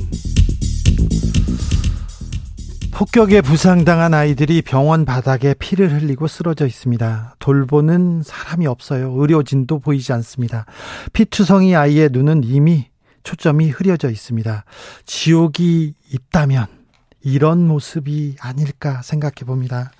가자 지구에 대한 이스라엘의 무차별 공습으로 현지 시간 24일 밤 팔레스타인 사람 700여 명이 숨진 것으로 집계됐습니다. 하루 동안 사망자만 704명입니다. 24일 가자 지구 보건부는 팔레스타인 측 누적 사망자가 5,791명, 이 가운데 어린이는 2,360명이 넘었습니다. 5,364명이 부상당했다고 합니다. 매일 400명 이상의 어린이가 죽거나 다치는 일이 가자에서는 벌어지고 있습니다. 가자지구 병원 중환자실에는 100명이 넘는 신생아들이 있는데요. 일부는 인큐베이터에서 인공호흡기에 의존하고 있습니다. 그런데 전기 공급이 원활하지 않아서 생사의 기로에 놓여 있다고 합니다. 이스라엘에도 비극은 계속됩니다. 어린이 30명 이상이 사망했고 수십 명이 하마스의 인질로 잡혀 있다고 유니세프는 발표했습니다. 전쟁이지만 민간인은 보호돼야 합니다. 특히 어린이는 엄중하게 보호돼야 합니다. 어린이들은 전쟁이나 테러와는 전혀 관계가 없습니다. 아무런 책임을 질 필요도 없고요. 그냥 뛰어놀아야 되는데 이렇게 신음하고 있습니다. 가자 지구는 물, 음식, 의약품, 연료 등 삶에 필요한 모든 것들이 차단되고 봉쇄된 상태입니다. 명백한 국제법 위반입니다. 인도적 지원이 허용되지 않는다면 어린이 희생, 희생자는 계속 늘어날 것으로 보입니다. 인류 죄악의 총합이 전쟁이라는 말이 있습니다. 전쟁을 막을 수 있는 일이라면 그 무엇이라도 해야 합니다. 전쟁을 떠드는 자들을 막기 위해서도 그 무엇이라도 해야 됩니다. 더 이상 무고한 민간인 특히 아이들의 희생은 막아야 합니다. 주기자의 1분이었습니다. 그린데이 21 Guns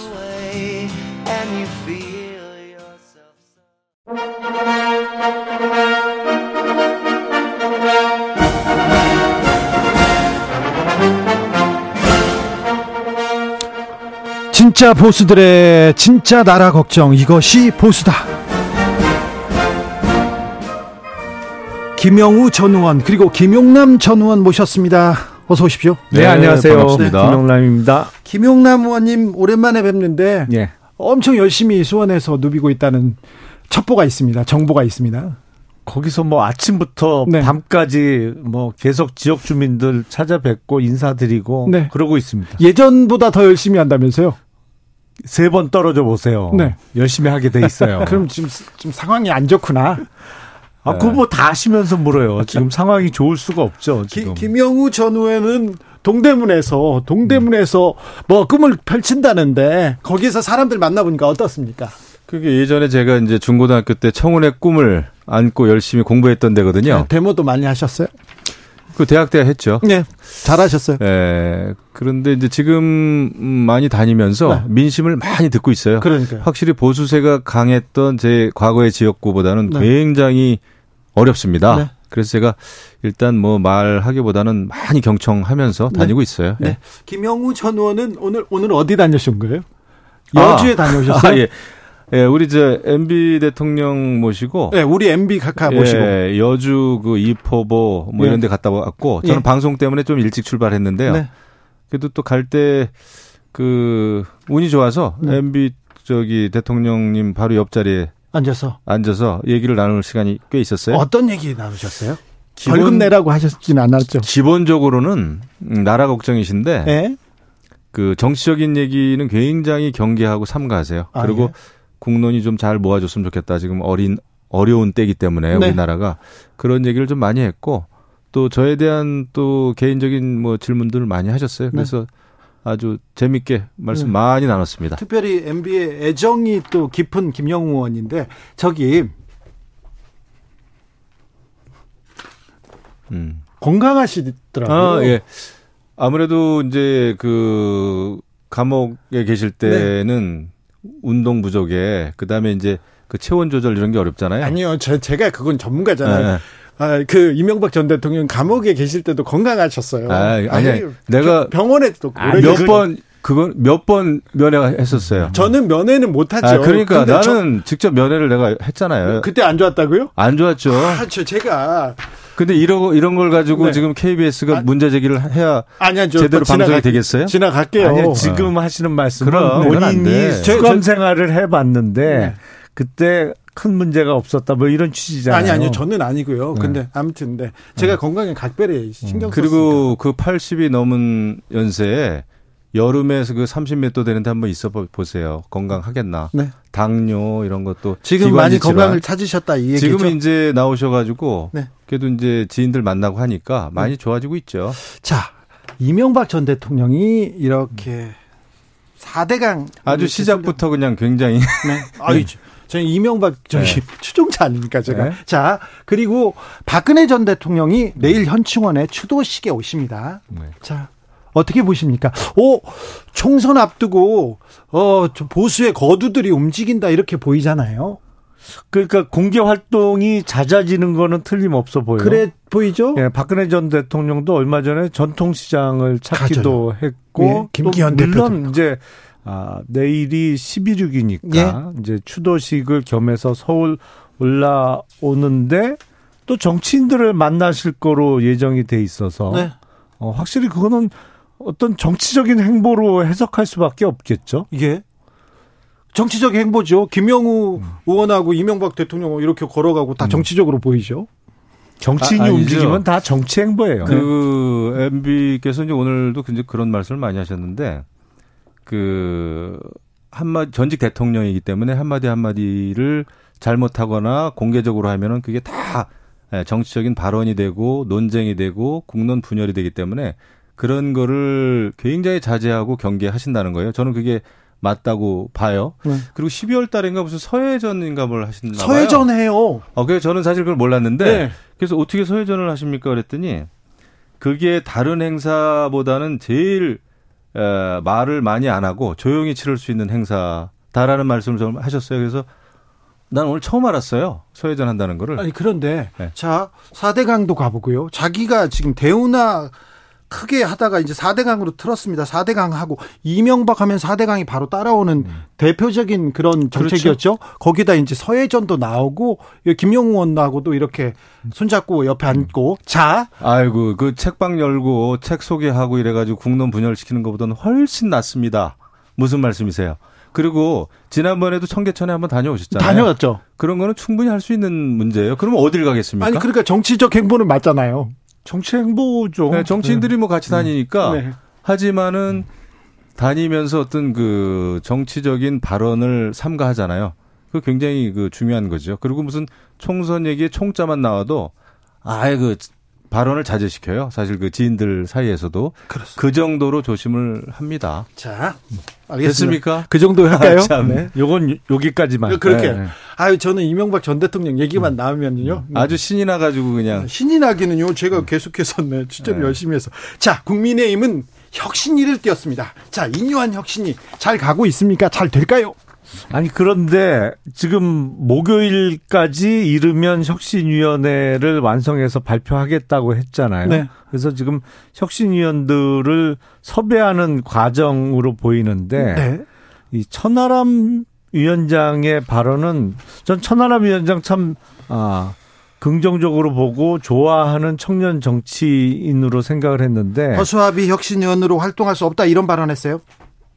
천하람 위원장의 이번 발언은 대단히 실망스럽습니다. 왜냐하면 혁신위원 제안을 거절한 건 충분히 이해할 수 있어요. 네. 뭐 예를 들어서 지금 혁신위 정도로 뭐 반창고를 붙일 상황이 아니다. 네. 뭐당 대표가 바뀌어야만 국민들께 진정성이 인정받을 수 있어서 같은 당 대표 산하의 혁신위원회에는 난 참여하지 않겠다. 뭐 거절하는 거는 충분히 이해할 수 있어요. 근데 지금 아 이뇨한 위원장이 3일 안에 혁신위원회를 꾸리겠다고 하고 한참 아 섭외를 하는 와중에 하루도 안 가서 아 나 섭외 들어오라고 왔는데 나는 허수아비 혁신위원 하기 싫어서 안 들어간다고 예. 거절했다라는 말을 방송에서 바로 하루도 안 돼서 공개적으로 하는 거는 그러면 지금 혁신위원을 수락할지도 모르는 사람들 입장에서는 아니 그분들은 천하람 위원장만 못해서 그 자리를 수락하는 거예요. 그거는 에티켓에 좀 어긋난다고 저는 생각을 해요. 그러니까 혁신위원회가 꾸려지고 활동을 시작한 이후에 어떠한 퍼포먼스를 논하면서 아뭐 여담으로 내가 그때도 혁신위원 그 영입 제의가 들어왔습니다만 제가 이런 이유에서 거절했습니다라고 추후에 한참 후에 얘기하는 건 얼마든지 그럴 수가 있는데 지금 혁신위원 을 한참 꾸리고 있는 상황에 바로 이걸 방송에서 공개적으로 얘기하는 거는 아 글쎄 좀 저는 대단히 실망스러운 발언이라고 생각이 듭니다. 김영원 글쎄 뭐 천하람 그 당협위원장이죠. 네. 천하람 위원장의 뭐 그 혁신이 참여 여부 그거를 뭐 우리가 길게 논할 바는 아닌 것 같아요. 그게 뭐 이렇게 중요합니까? 일단 혁신이가 출범했는데 네. 출범했는데 일단은 약간 삐걱거리나 이렇게 이런 생- 거죠. 네. 전반적으로 봤을 때는 예, 인요한 교수라는 분이 굉장히 좀 일단 귀화 아, 하신 네. 분이고 하다 보니까 일단 새롭잖아요. 네. 아, 그 새로운 이미지고 네. 어, 기대도 그, 큽니다. 예, 그래서 기대가 더 크죠. 예. 예전에 사실 히딩크 감독이 이제 우리나라 대표팀 올림 에, 월드컵 대표팀 맡았을 때처럼 네. 근데 이제 그런 새로운 이미지만큼 그 내용 컨텐츠를 새롭게 바꿔주기를 또 바래요. 네. 그래서 기대가 높은 거예요. 예. 그게 아마 이제 혁신이 구성 그러니까 내일 한다고 그러는데 마무리 한다고 그러는데 그거 하고 그다음에 제 1호 혁신안이 무엇일까? 네. 아, 이게 굉장히 큰 에, 기준이 될 수가 있죠. 예. 어, 그런 면에서 잘해주길 바랍니다. 근데 저도 과거에 혁신위원을 좀 해봤는데 굉장히 어렵죠. 예, 네. 특히 외부에서 들어오신 분들이 기존에 있었던 혁신안을 이제 숙지하고 또 완전히 새로운 발상에 전환을 해가지고 민심의 그 기대치에 맞는 혁신안을 내놓는다는 게 굉장히 어려운데 그래도 어, 이뇨한 교수님 굉장히 소신 있고 강골이라고 그러더라고요. 예. 그래서 저는 직접 이제 뵌 적은 없지만 네. 그래서 기대를 해봐요. 예. 이뇨한 교수의 의대 교수입니다. 네. 소신이 이 정치권에서도 국민의힘 정부 여당한테도 이렇게 어, 발휘될 수 있을까요? 국민의 눈높이에 따라가지 못했습니다. 못해서 재보궐선거에서 어찌 보면 어, 국민의 심판을 받았다 이렇게도 볼수 있는데 그러니까 국민의 눈높이로 이뇨한 교수가 찝어서 혁신을 이룰 수 있을까요? 이뇨한 위원장이 사심 없이 일을 하면 가능하겠죠. 그렇죠. 예를 들어서 자기가 혁신위원장 이후에 다른 임명직 공직이라든지 네. 이런 거를 생각 안 하고 어, 정말 사심 없이 일을 한다 그러면 할 수 있겠죠. 네. 아니 제일 무서운 사람들이 네.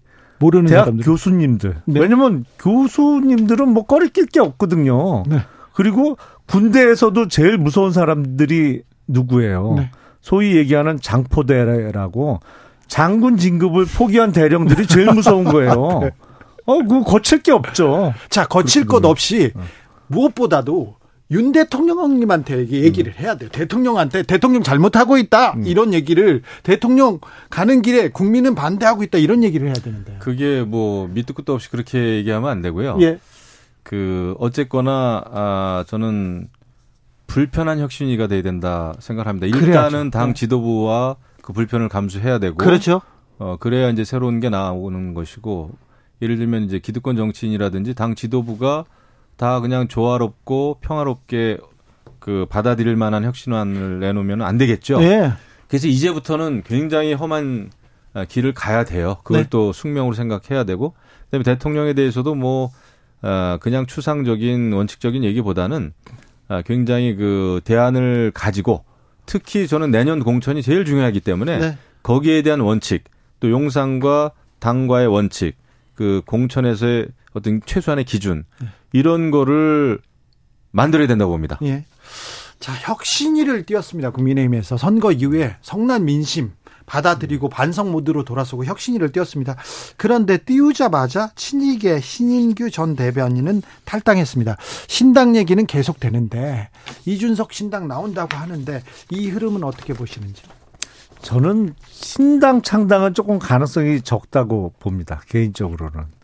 그러니까 그래요? 이준석 전 대표가 국민의힘에 계속 남아 있을 수도 있고 나갈 수도 있겠죠. 네. 근데 나가는 경우에는 내년 총선에서는 아마도 저는 아, 무소속 출마 쪽이 훨씬 가능성이 높을 것으로 예상을 하고 또 아, 그게 이준석 전 대표와 생각을 같이 하는 사람들이 일종의 무소속 연대 형태로 어, 출마가 될 가능성이 더 높아 보여요. 신당 창당보다는. 네. 왜냐하면 신당 창당을 한다 그러면 글쎄요 이게 창당 과정에서의 또 잡음이 있을 수도 있고 그리고 아, 당을 만들어서 또 특히 지역구 후보를 내다 보면 지역구 후보 중에는 또 상당수는 국민의 눈높이에 안 맞는 후보가 있을 수밖에 없거든요. 네. 그래서 이준석 전 대표가 정말로 내년 총선에 본인의 당선 가능성을 높이기 위해서는 어 전략적으로 무소속 출마가 더 어, 당선 가능성을 높이는 방안 아닌가 싶어요. 제가 볼 때는 저도 신당 창당 가능성은 뭐 10% 정도로 내가 이제 얘기를 하는데 예, 저런 경우를 생각하지 않을까 싶어요. 본인은 이제 예, 비례정당 안 하겠다고는 하지만 근데 지금 준연동형 비례정당이 가능한 상태에서는 네. 오히려 그런 지금과 같은 상당히 그 유리할 수도 있어요. 비례정당을 추구할 수도 있겠다. 왜냐하면은 실질적으로 어느 지역구에서 선수로 나와가지고 특히 뭐 무소속 어 이거 쉽지 않아 않겠다 싶어요. 그런데 모으면 이게 달라지잖아요. 그 표를. 그러다 보니까 네. 이제 그 비례정당을 이게 추구하게 되는 거죠. 네. 어, 그 점은 아마 지금 민주당도 그렇고 에, 우리 국민의힘도 지도부가 그걸 좀 고민하고 있는 것으로 저는 알고 있어요. 예. 네. 아니 근데 비례 전문 정당이 내년 총선에도 그 2020년 총선과 같이 계속 그 제도가 유지된다는 전제 그럼 하에서는 완전 another story인데 네. 이거는 이제 민주당과 국민의힘이 사실은 그거는 바꾸는 거는 어느 정도는 합의가 되어 있거든요. 근데 바꾼다고 얘기는 했는데 바꿀 수는 있을까요? 아니, 그 선거법은 원래 선거 직전에 바뀌어요. 항상 보면. 자, 민주당은 이재명 대표가 돌아왔습니다. 돌아와서 윤석열 정부 내각 총사퇴하고 어, 예산도 전면 재검토하라 이렇게 얘기했습니다. 그러니까 제가 볼 때는 이재명 당대표가 이제 화려한 게 복귀를 했죠. 뭐 그때 구속영장도 기각됐고 네. 강서구청장 선거 크게 이겼고 예. 그런데 이제 입으로는 민생을 얘기하면서 내각 총사퇴라고 하는 이게 무슨 지금 우리가 의원 내각제도 아니고 느닷없이 지금 민생을 얘기하면서 내각 총사퇴하라고 하는 더더군다나 지금 어, 국정감사 중이고 또 이제 예산 어, 국회 아닙니까? 예. 누가 어떻게 민생을 챙기라는 건지 그러면서도 완전히 지금 저는 그 제왕적 야당 총재 흉내를 내고 있다 생각을 합니다. 그러면서 비명계 의원들 거의 얘기도 못하게 하고 말로는 통합 이런 얘기를 합니다마는 그 비명계 의원들에 대해서 확실하게 포용하고 같이 가자라는 얘기를 안 하고 있어요. 안 하고 있습니다. 그냥 왈과 왈부하지 말자라는 그냥 언급만 했어요. 네. 이렇게 되면 야당도 야 쇄신 경쟁을 여든 야든 해야 되는데 야당도 참 깝깝하다, 깝깝하다 이런 생각이 좀 들어요. 그러니까 지금 예산안은 이미 정부 예산안이 국회에 올라와 있잖아요. 예. 어, 그러니까 그게 국회에서 할 수 있는 일이 있거든요. 예를 들어서 삭감은 하고 뭐 증액하는 데 있어서는 정부 동의가 필요하고 뭐 이게 있거든요. 근데 이재명 대표의 일성은 어, 전형적인 정치적인 수사로밖에 안 들려요. 왜냐하면 정부 예산안 전면 재검토는 마치 지금 이미 9월 1일 정기국회 개원과 동시에 국회로 올라와 있는 정부 예산안을 그걸 폐기하고 다시 짜와라 뭐 이런 취지로 들리거든요. 네. 그건 물리적으로 불가능하죠, 사실은. 아, 물리적으로도 불가능하고 바람직하지도 않아 보여요. 네. 사실은 국회가 갖고 있는 권한을 갖고 정부 예산안에 대해서 삭감할 것은 삭감하고 뭐 증액은 아, 동의를 받아서 증액하는 형태로 일을 철저하게 하겠다는 것은 얼마든지 좋으나 예. 이런 식으로 정치적인 수사로서 던지는 것은 글쎄 특히 민생에는 큰 도움이 안 될 것 같습니다. 맞아요. 그 개인적인 송사 때문에 이제 워낙 거기에 신경을 많이 쓰다 보니까 국회의원으로서 의정 활동은 네. 전혀 뭐 그러니까 국회가 어떻게 돌아가는지에 대해서는 생각해 본 바가 별로 없는 분 같아요. 그 발언 들어보면 자, 안타깝습니다. 재보궐 선거가 있었고요. 이제 총선입니다. 네. 두 분은 수도권에서 네. 아 힘겨운 싸움을 해야 됩니다. 죽을 맛입니다. 그렇습니까? 네. 지금 죽을 맛입니까? 그렇죠. 국민의힘이 더 급합니까? 민주당이 급합니까? 국민의힘이 더 급하죠. 급하죠. 예, 네. 급하죠. 혁신해야죠. 그럼요. 혁신하고 좀 반성하고 좀 달라져야죠. 그럼요. 근데 달라져 보입니까 지금? 일단 혁신이를 띄우기로 했잖아요. 네. 근데 아, 잘 되길 바라고 잘 돼야만 살아남을 수 있습니다. 근데 걱정스러운 측면은 자칫 잘못 이게 혁신이가 예. 아, 얼마 전에 있었던 더불어민주당의 김은경 혁신이 같이 실패했다라는 예. 평가를 받거나 아니면 그 아주 실패로 평가는 받지 않더라도 마치 비유를 하자면 약효 두 달짜리 스테로이드 주사 같은 역할을 할 수가 있거든요. 네. 그러니까 스테로이드 주사는 맞으면 반짝하고 좋아지는 것 같습니다만 네. 약효가 떨어지면 별 소용이 없어요. 근본적인 치료가 되는 것이 네. 아니기 때문에 네. 그러면 오히려 왕창 고칠 수 있는 시기를 두 달 늦추는 역효과가 날 수가 있거든요. 네. 그렇게 되지 않게 해야죠. 네. 당장 효과를 보는 그런 어, 처방 주사로는 안 되죠. 지금 아, 그럼요. 뜯어 고쳐야죠. 근본적으로 바뀌어야 돼요.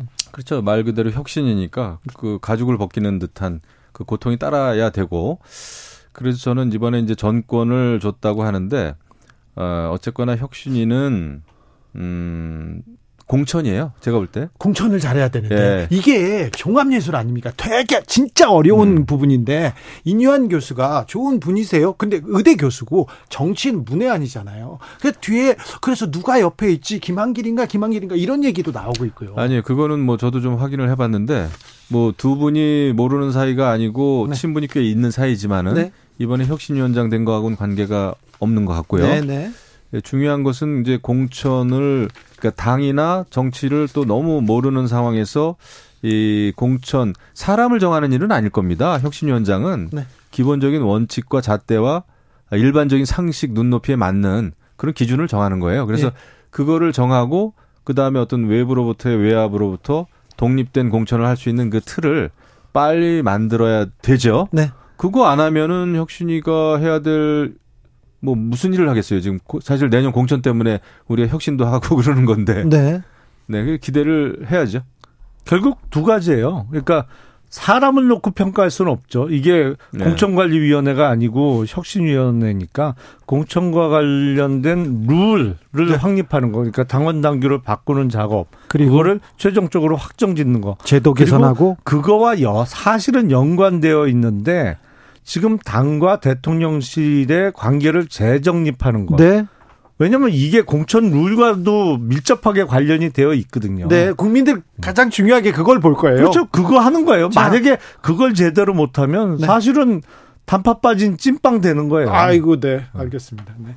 대통령실에 no라고 할 수 있는지 어떻게 쇄신을 주문하는지 지켜보죠. 그러니까 포인트 대가 좀 있습니다. 세야 돼요. 그럴까요? 잘 하실까요, 인유한 교수가? 대만 세면 됩니다. 그렇습니까? 김영우, 김영남, 김용남, 김영우 두 분 감사합니다. 네, 고맙습니다. 네, 감사합니다.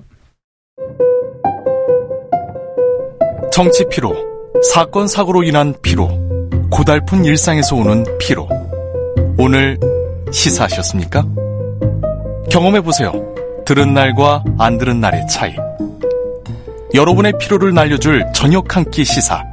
주진우 라이브.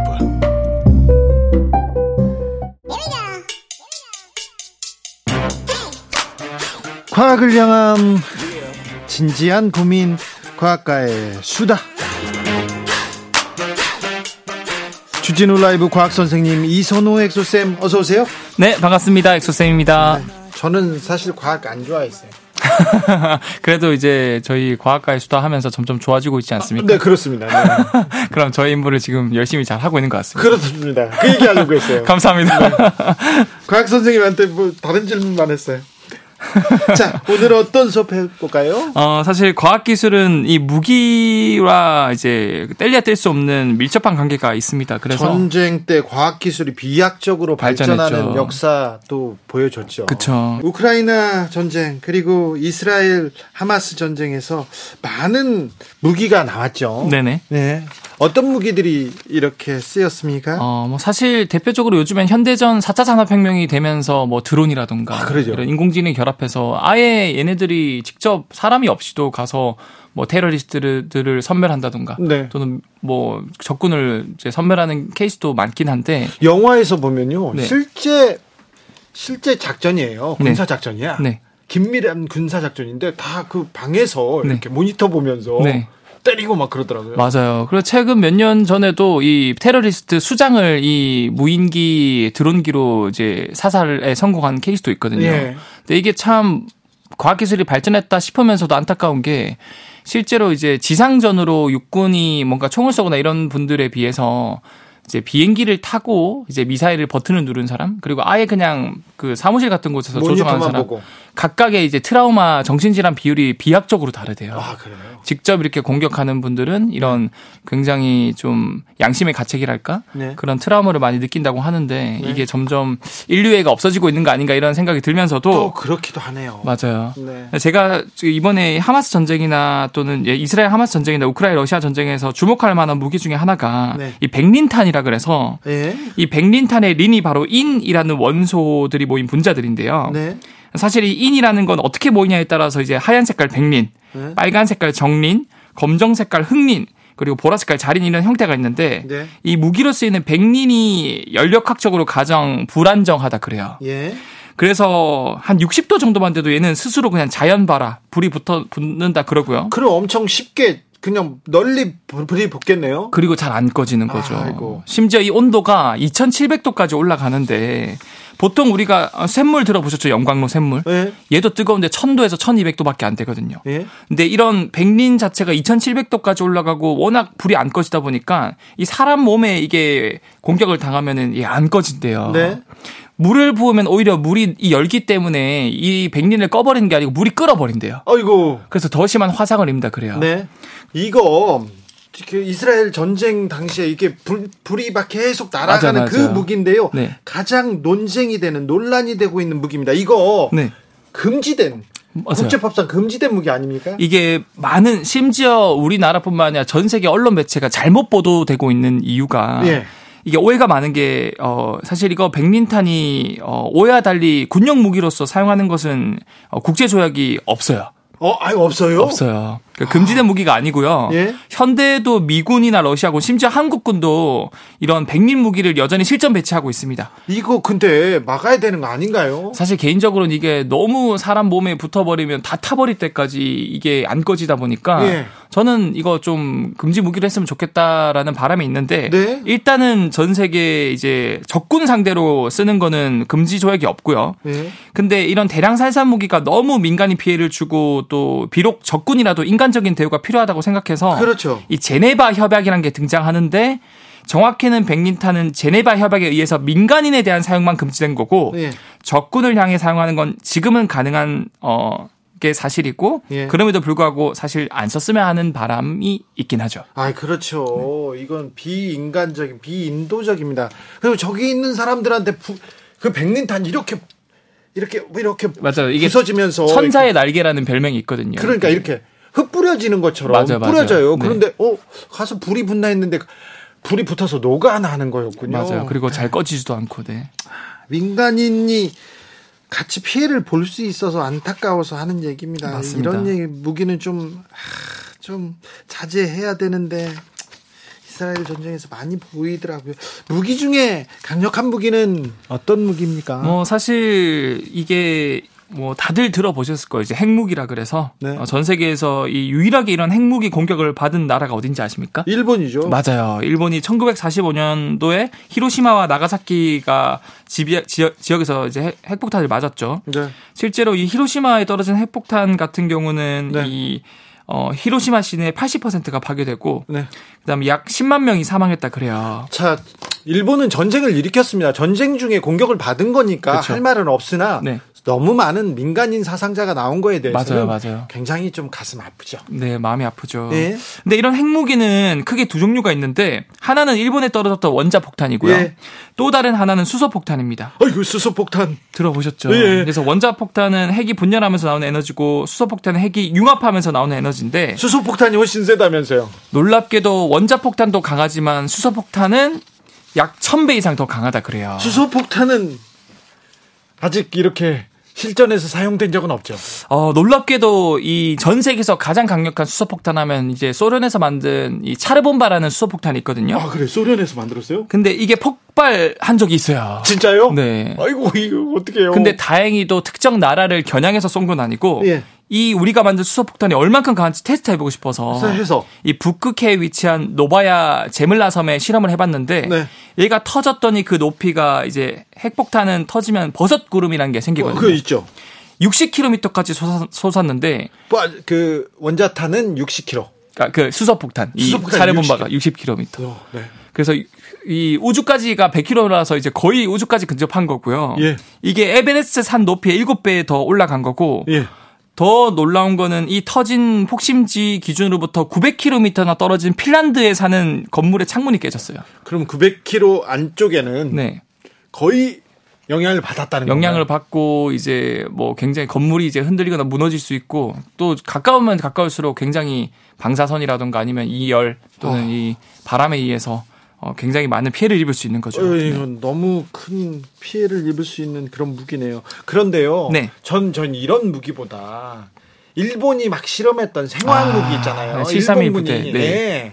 생화학 무기가 사용될까봐 걱정이 큽니다. 이것도 사실 이제 전 세계적으로 금지가 된 무기들인데 네. 이 생화학 무기는 이제 생물학 무기랑 화학 무기를 합쳐서 이제 생화학 무기라고 하는 거거든요. 네. 근데 생물학 무기 같은 경우는 질병을 일으키는 병원균을 이용한 무기고요. 네. 이게 이제 생물학 무기는 전염성이 강하고 대량 살상이 가능한 무기라서 네. 어 사실은 금지가 됐어요. 네. 근데 1942년도에 일본이 일본은 세균전 했어요. 마 지금 중국에 세균전 했어요. 네. 그래서 중국의 나쁜 나병균 거는 다 했어요, 일본군이. 그때 당시엔 진짜 나쁜 짓을 많이 했죠. 네.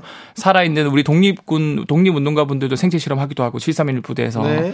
근데 이 중국에도 나병균, 타, 나병균, 탄저균, 패스트균 이런 거를 투척해서 민간인들을 포함해서 20만 명이 사망을 했고요. 네. 이 생물학 무기가 위험한 이유가 단기적으로는 핵폭탄보다 피해가 약한 것 같아도 장기적으로는 더 많은 사람을 죽인대요. 계속 남잖아요. 100만 명 이상을 죽일 수 있고 네. 심지어 이렇게 병에 걸리고 감염된 사람을 또 보조하기 위한 가족들이나 이런 분들이 돌보는 인력 자원까지 투입이 되다 보니까 이 전 국가가 흔들릴 수 있다라고 볼 수 있는 거죠. 자, 생물학 무기 병원 병원균을 활용한 거다. 네. 화학 무기는 가스 그런 겁니까? 그렇죠. 독가스죠. 그래서 가장 대표적인 일화가 1915년 독일이 프랑스 이프르에 사용한 염소가스인데요. 독일이 했어요? 네, 독일이 이때 1차 세계 대전 때 했고요. 예. 에, 염소가스는 독성이 강한 기체라서 실제로 프랑스군이 이 가스 공격 때문에 6천, 6천 명이 동시에 사망을 했고 아이고. 어, 당연히 이 화학무기도 사용하면 안 되고요.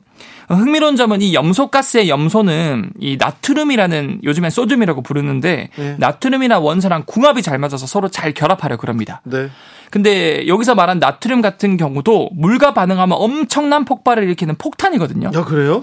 그런데 이 독가스인 염소랑 물에 닿으면 폭탄이 되는 나트륨이 만나서 결합하면 뭐가 되는지 아세요? 염화나트륨. 맞아요. 네. 우리가 매일 먹는 소금. 이 돼요. 아, 그래요? 예, 국간할 때 쓰는 소금이 돼버리는 이 신기한 원자의 세계. 그래서 이런 사례가 굉장히 많습니다. 그래서 독가스로 쓰는 염소랑 폭탄으로 쓰였던 나트륨이 만나면 소금이 되고요. 야, 예. 또 우리가 마시는 물 같은 경우도 수소랑 산소인데 수소는 이 폭탄으로 쓰는 연료거든요. 네. 가스 그리고 산소는 불을 붙일 때 쓰이는 그렇죠. 원소죠. 근데 얘네들이 결합하면은 오히려 불을 끌 때 쓰는 물이 된다. 알겠습니다. 그런데요, 생화학 무기 하, 그리고 뭐 수소폭탄 네. 무엇보다도 백린탄 이런 무기는 민간인 학살에 이렇게 악용될 수 그렇죠. 있잖아요. 아, 심지어는 진짜 이런 어린아이들까지 이렇게 학살을 하는 뉴스를 보다 보니까 네. 너무 마음이 아프고 어쨌든 어디든 전쟁은 안 된다라는 네. 어, 생각을 하고 있습니다. 네. 아, 우크라이나에 그리고 가자 지구의 평화를 빌겠습니다. 과학 공부해 왔습니다. 이선호 엑서쌤 감사합니다. 네, 감사합니다. 교통 정보 알아보고 갈까요?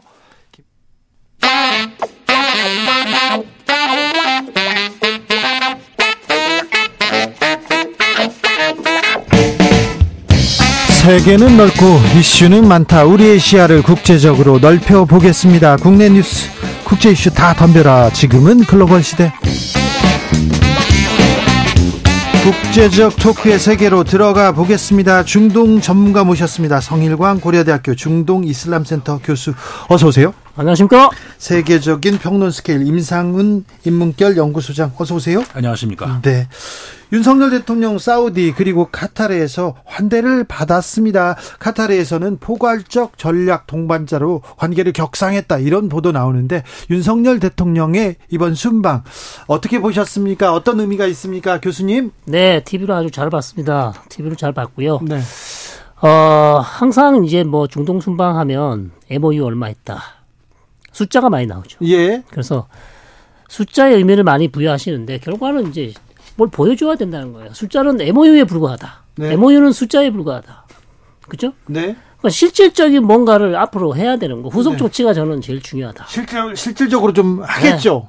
지난번에 빈살만 왕세자 만났잖아요. 네. 그 이후에 실질적으로 좀 진전된 게 없죠. 실질적으로 별로 진전된 게 없죠. 아, 그래요? 이번에 뭐 209, 지난번에 MOU 290조 했잖아요. 네. 그러니까 이번에 그 후속 조치로 가서 뭘 이제 열심히 또, 한다고. 또 몇백 조 나왔어요. 그러니까요. 맨날 뭐 나오기는 나오는데 네. 이게 이제 1, 2년 뭐 6개월 지나고 1년 지나고 뭐 가시적인 성과가 나와야 되는데 네. 그냥 언론 관심 없으면 그냥 흐지부지 또 사라지고 흐지부지 사라지고 네. 항상 그래 왔다는 얘기죠. 소장님. 앞으로 그 보도를 할 때 그 MOU 얘기는 좀 안 했으면 좋겠어요. 좀 다른 그 실질적인 어떤 그 계약 구체적인 그런 거 있다든가 네. 뭐 그런 걸 보도를 MOU는 MOU하고 경제 효과 막 이러죠. 네, 그, 몇조 원의 추-. 그런 추상적인 그런 거 좀 언론도 보도를 안 했으면 좋겠고 네. 아니 뭐 긍정적인 의미가 있죠. 이제 첫 국빈 방문이고 사우디아라비아 경우에 어 그 43년 만에 대통령 방문이었죠. 최계화 대통령 이후로 뭐 그런 의미도 있고 네. 그 지금 말씀하신 것처럼 빈살만 왕세자 방문 이후에 거기에 대한 답방 형식 뭐 양국 간의 그런 외교 관계 그잘 그 만들어 나가면 좋은 것이고 네. 그 윤석열 대통령 같은 경우에는 참 해외 순방이 잦으신 편인 것 같아요. 네. 과거 보통 이제 대통령의 해외 순방이 적으면 1년에 한네번뭐 정도, 많으면 일곱 번. 그 제일 많았던 게 아마 제가 알기로는 어, 이명박 대통령 때 많이 나가셨어요. 네, 제일 많았던 걸로 기억하는데 지금 윤석열 대통령도 해외 순방이 굉장히 잦으신 것 같아요. 올해도 거의 한 번 빼고 매달 아마 그 나가신 걸로 아는데 어뭐 나가 해외 순방하고 돌아올 때 성과가 많이 있으면 좋죠. 그런데 네. 지금 좀 전에 선관 교수님 말씀하신 것처럼 어떤 결과가 나와야 되는데 결과가 아직까지 우리가 그 기대한 만큼 없다. 뭐 그런 얘기를 할 수 있을 것좀 같습니다. 지켜보겠습니다. 어떤 결과가 나올지 중동에서 새로운 붐이 인다는데 붐이 진짜 있는지도 좀 지켜보겠습니다. 자, 이스라엘 팔레스타인 간의 이 무력 충돌 음, 계속해서 민간인 사망자들은 늘고 있습니다. 하루에 700명 넘게 사망자가 나오기도 했는데요. 그런데 전쟁 단계로 비춰볼 때 현재는 어떤 상황인지 어디쯤 왔다고 보십니까, 교수님? 지금 뭐 거의 3주가 다 돼가죠. 예. 그 3주가 다 돼가고 지금 이거를 이제 이스라엘 팔레스타인 구도가 아니라 이스라엘 하마스 구도다. 네. 근데 뭐 요르단강 서안 지구에 아직 온건파는 그대로 있으니까요. 네. 그렇게 보시면 될 것 같고 현상은 지금 뭐 계속해서 어 지상군 투입 뭐 초읽기 들어갔다 그러는데 지금 뭐 거의 2주가 다 돼갑니다. 아직 네. 못 들어가고 있는지 안 들어가고 있는지 알 수가 없는 상황이고요. 폭격은 계속되고 있고요. 폭격은 계속하고 있죠. 네. 그래서 민간인 피해는 계속 나고 있고 안 들어가는 이유는 미국에서 일단 인질 석방부터 먼저 해야 된다. 늦춰라. 라는 요청을 했고요. 이스라엘이 그걸 아마 요청을 수용한 것 같습니다. 그래서 어, 지상군 투입을 늦추고 있고, 그 다음에 또 하나의 우리가 봐야 될 거는 미국의 군함이 또 어, 동지 중으로 또 가고 있거든요. 그래서 뭐, 제6함대 지휘함, 함이 또 가고 있답니다. 마운트 휘트니라는. 그 다음에, 아, 드와이트 아이젠하워 또 항모 전단이 아직 도착을 안 했어요. 지금 가고 있는 중이고, 이미 제럴드 포드는 가 있고. 그래서 군비 지금 군사력이 계속 증강되고 있다. 왜 이러는가? 미국이 네. 왜 이러는가? 그것은 저- 결국 그 이란이나 어, 레바논의 헤즈볼라가 이 전쟁에 참전하지 못하도록 선제적으로 좀 막으려는 그런 작전으로 보인다. 네. 그래서 상당히 어 상- 원래는 28 이스라엘 하마스 전쟁이 잘못하면 조금 더 어, 확전되는 게 아닌가. 네. 그런 이제 우려도 좀 있다고 할 수 있겠습니다. 소장님. 어, 그러니까 이제 우리 20세기에 흔히 우리가 1차, 2차, 3차, 4차로 부르는 그 중동 전쟁이 쭉 있어 왔고, 예. 어, 그렇게 돼서 이제 어떻게 보면은 그, 그 결과가 어, 지금까지의 그 팔레스타인 지역 그, 그런 현재 상황인데, 어, 특히 21세기에 들어와서는 뭐, 우리 그, 그 과거에 지난 세기에 있었던 그런 그 국제전 그러니까는 이집트와 요르단이 뭐 동시에 막 저 이스라엘과 붙고 이런 전쟁은 없었는데 그 팔레스타인과 이스라엘 간에 그러니까 특히 이제 구체적으로 말씀드리면 이제 가자 지구에 있는 하마스와 그 전쟁이 계속 있어 왔죠 지금까지. 네. 어, 그런 상황에서 어, 어떻게 보면은 그 팔레스타인 이스라엘 전쟁이라기보다는 교, 교수님 지적하신 것처럼 그 하마스 어, 그, 와의 전쟁이다 이렇게 부르는 것이 적절하겠고 예. 어, 이런 것이 사실 과거에 아, 아까 말씀드렸던 20세기에 그저 이스라엘을 중동 국가들과 물론 대립을 많이 했습니다마는 아, 당시에는 거- 건국 어, 했던 그 40년대부터 어, 계속 한 수십 년 동안은 노동당이 계속 집권해 왔다는 거죠.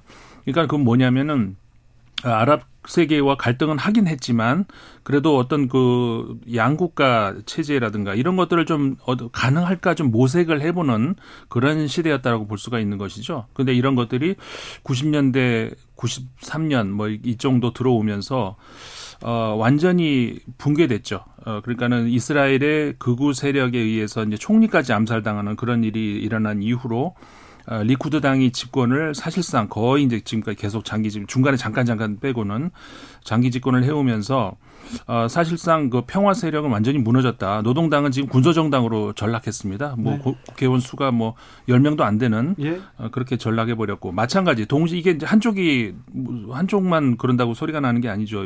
양쪽이 쳐야 손바닥 소리 나는 건데 그 팔레스타인도 마찬가지. 그러니까 피에로를 중심 그러니까 그 파타를 중심으로 하는 그 과거에 그래도 그 사람들은 그 한때 무장 세력이었고 뭐 어, 무력 충돌을 했습니다마는 그래도 그 두 국가 체제를 어떻게 한번 만들어 볼까라고 하는 나중에 이제 외교적인 그런 그 무대로 올라섰고 근데 이런 것들도 동시에 아까 말씀드렸던 90년대 초반 들어서면서부터 동시에 무너져 버렸다는 것이죠. 지금은 그 우리가 하마스로 대표되는 어, 이쪽 저 팔레스타인도 과격 세력만 남아 있다. 네. 결국은 어, 극단적인 그 근본주의 세력 둘 양쪽에서 어, 부딪히는 그래서 전쟁 난 거 아닙니까? 그래서 전쟁이 난 거죠. 네. 그러니까 평화를 바라는 그런 그 세력들은 양쪽에서 모두 배척을 당하는 그런 불행한 역사가 지금까지 온 거예요. 근데 교수님, 네네. 조 바이든 미국 대통령이 네. 갔잖아요. 네. 다녀왔는데 네. 진전이 보이지 않아요. 그러니까 이제 저희 생각은 조 바이든 대통령이 가서 말릴 거라고 생각하셨는데 네. 그게 아니라는 거죠. 저는 팩트는 네. 전략을 바꾼 것 네, 같아요. 마, 말리러 간게 아니고 네. 이스라엘을 지지하는 성명을 냈잖아요. 그러니까요. 네. 그러니까 말리기보다는 일단 가자 주민 민간인 피해를 최소화해라. 네. 공격하는 거 전쟁은 오케이. 그리고 지상군 투입도 하되 일단 민간인 피해를 최소화해라. 네. 그다음에 국제법에 따라라. 예.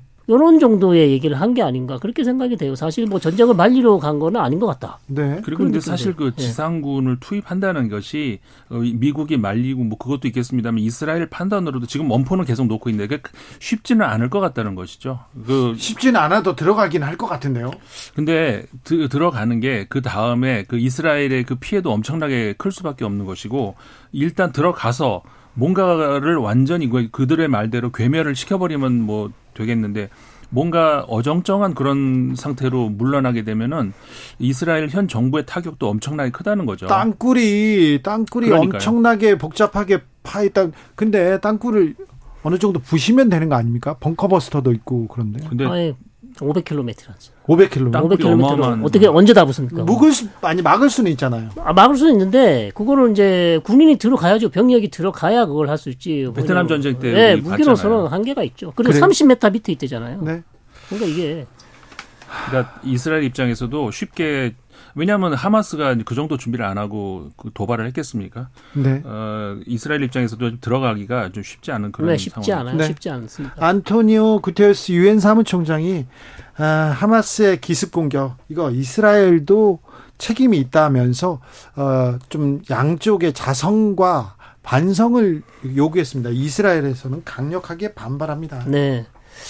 이게 이제 참, 참 말씀드리기 어려운 부분인데, 어, 보통 이제 유엔이 이스라엘 편, 이스라엘에게 이스라엘 편을 들지는 않습니다. 뭐 편을 드는 것 자체가 좀, 좀 느낌이 이상하지만, 네. 그래도 좀, 유엔은 항상. 인도적으로 예. 민간인 중심으로 예, 항상 이스라엘은 유엔 사무총장이나 유엔이 무슨 얘기를 하면 항상 자기한테 불리한 얘기 한다고 항상 불만을 얘기해 왔고. 아, 그렇습니까? 항상 그래요. 예. 한, 그한 번도 유엔이 자기 공정한 중재자라고 생각해 본 적이 없습니다. 이스라엘 이스라엘하고 팔레스타인 이두 민족만 놓고 보면 네. 강자는 또 이스라엘 아유, 뭐 엄청나게 강자죠. 예. 엄청나게 강자이기 때문에. 자, 이스라엘로서는 왜 이렇게 그럼 이렇게 서운해 하는가? 예. 이전에는 이렇게 이- 이스라엘 사망자 이렇게 많지 않았거든요.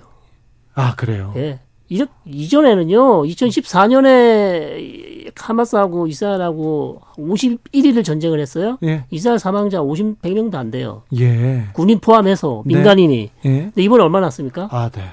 그러니까 이스라엘에서는 지금 거기다가 이제 군인도 아니고 민간인이 죽었어요. 물론 이스라엘도 가자 지구 공격하면 민간인 많이 죽습니다. 그러니까 역지사지 입장이 돼야 되는데 예. 이스라엘 역지사지 입장을 잘 못해요. 팔레스타인 네. 사람들이 훨씬 더 많이 죽었잖아요. 그러니까 자기 자기 전쟁 때문에 저쪽 상대방이 죽은 거는 생각 못하고 네.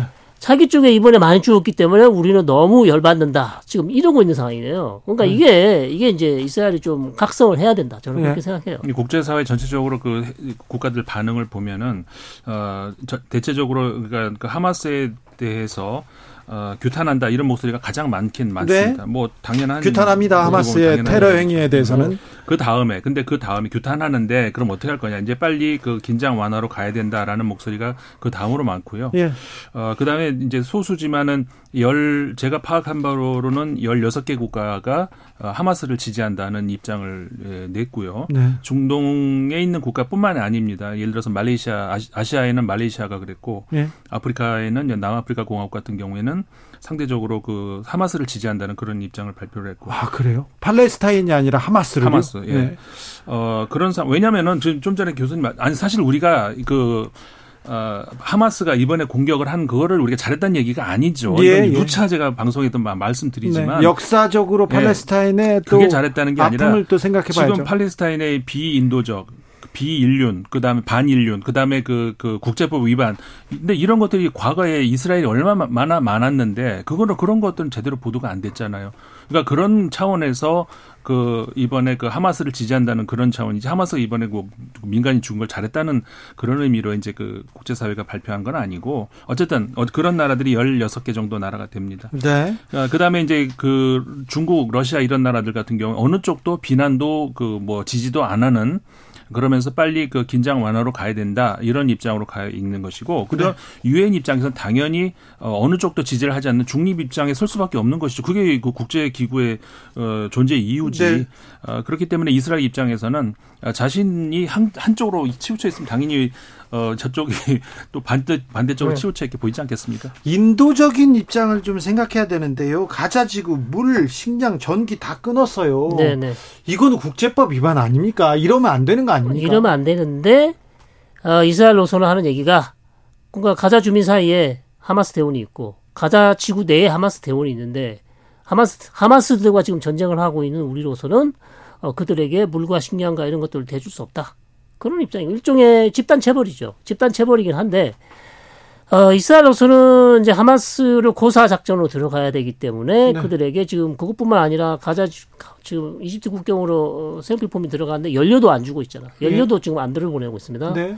그런 상황입니다. 그래서 그들은 계속 그렇게 주장을 하고 있어요. 이 우리로서는 더 이상 가자 지구에 이런 것들을 대줄 어, 용의가 없다. 그러면 그 안에 있는 사람들은 다 그 어떻게 죽어야 이 전쟁이 끝날까요? 그러니까 참, 참 암울한 것이고요. 예. 그래서 라파 국경을 통해서 국제사회 구호품이 조금씩 조금씩 들어가는데 예. 그것도 이제 너무 많이 못 들어가서 지금 문제죠. 왜냐하면 이집트가 계속해서 라파 국경을 계속 개방을 하면 되는데 얘들은 또 이집트는 자기 이또 자기 정치가 있잖아요. 네. 가자 주민이 막 몰려 들어와서 이집트 들어오면 그 사람들 다 먹여 살려야 돼요. 네. 그러니까 그거 부담이 엄청 큽니다. 네. 그래서 그렇게 못 하고 있는 상황이에요. 시나이 반도로 네. 넘어올까봐 이제 그 이집트 입장에 두려운 거 아니겠습니까? 근데 실제 이스라엘의 극우 세력이 바라는 것은 가자 지구의 주민들이 팔레스타인 주민들이 시나이로 가버리는 것. 다 가면 예, 그리고 서한 그 지구에 있는 팔레스타인들은 요르단으로 요르단으로 가버리는 거. 거. 네. 이게 이, 저 이스라엘 극우 세력들이 바라는 거거든요. 아, 지금 그 요르단과 이스라엘 아 저 이집트 같은 경우에는 그나마 그 이스라엘과 국교를 수교하고 있는 몇안 그렇죠. 되는 아랍 네. 국가들입니다. 근데 만약에 이 팔레스타인들이 그 시나이 반도로 가고 요르단으로 가 이렇게 되면 거의 파탄 나는 거고요. 거기 외교 관계. 어, 그 다음에 그 시나이 반도에 이미 베두인이라고 또 주민들이 또 살고 있는데 거기에 팔레스타인 갑자기 들어와서 이렇게 하면 똑같이 우리가 100년 전에 그 팔레스타인 땅에 이스라엘 유대인들이 갑자기 들어와가지고 네, 네. 부- 그 똑같은 일이 또 납니다. 이- 그런 상황을 어, 이- 이집트 입장에서도 그거를 방치할 수는 없는 것이죠. 그러니까 굉장히 복잡한 문제가 사실 있는 것이죠. 그 국경을 열기도 굉장히 애매한 상황이 있습니다. 팔레스타인하고 이스라엘은 전쟁을 지금 치르고 있고요. 역사적으로 좀 반추해 보면 네. 이 전쟁이 쉽게 끝나지 않을 것 같습니다. 그래서 국제적으로 국제적으로 나서서 네, 네. 이 전쟁을 끝내기 위해서 뭐라도 해야 될 것 같습니다. 미국은 못 하고요. 예. 할 수, 어, 어, 뭐라도 해야 될 것 같습니다. 할수 있는 나라가 없어요, 근데. 그래요? 중국이 하겠습니까? 이거를 지금 러시아가 중재를 할 수 있을까요? 다 모여서 다 네. 모여서 좀 압박해야죠. 아니, 평화를 위해서. 카이로에서 회담을 했지 않습니까? 네. 카이로. 어, 별 성과가 없었잖아요. 별 성과가 없었어요. 아무 성과가. 그러니까 네. 그 유엔이 별 힘을 못 쓰고 있고 그다음에 유엔의 그 상임이사국 다섯 개 나라도 갈라져 있고 그러니까 미영프 세 나라는 그 이스라엘 지지 이스라엘의 방어권을 지지한다 네, 이런 네, 입장을 네. 내고 있고 아니 근데 소장님 하루에 700명 이상 이렇게 민간인 사상자가 나오고 있어요. 그런- 이거 어떻게 해요? 빨리 막아야지. 그러니까 이게 그 정치인들의 맨 이 정신 구조하고 이게 다른 게 이제 그런 거 아닌가 싶은데 사실 어, 지금 그이 이 장기화되느냐 어떻게 되느냐의 문제는 이스라엘과 어, 이란 그다음에 미국 이 세 나라가 앞으로 어떤 전략을 짜고 네. 어떻게 하느냐 여기에 달려 있다 볼 수가 있는 거거든요. 네덜란 아니 이스라엘이요. 이스라엘 총리가 정치적으로 굉장히 불안한 입지였지 않습니까? 그렇죠. 전쟁 이후에 그래도 지금 목소리에 힘이 실리지 않습니까? 네. 이스라엘 내부에서 그 지금 굉장히 이례적인 일인데 예를 들어서 그 우리 우크라이나 같은 경우만 네. 보십시오. 그 젤렌스키, 젤렌스키 대통령 같은 경우 전쟁 이후로 저 지지율이 확 올라가요. 지지율이 땅바닥을 기다가 갑자기 올라갔죠. 네. 원래 전쟁을 하면 그런 그런 법이죠. 그렇죠. 원래가. 푸틴 대통령도 올라갔으니까. 그렇죠. 네.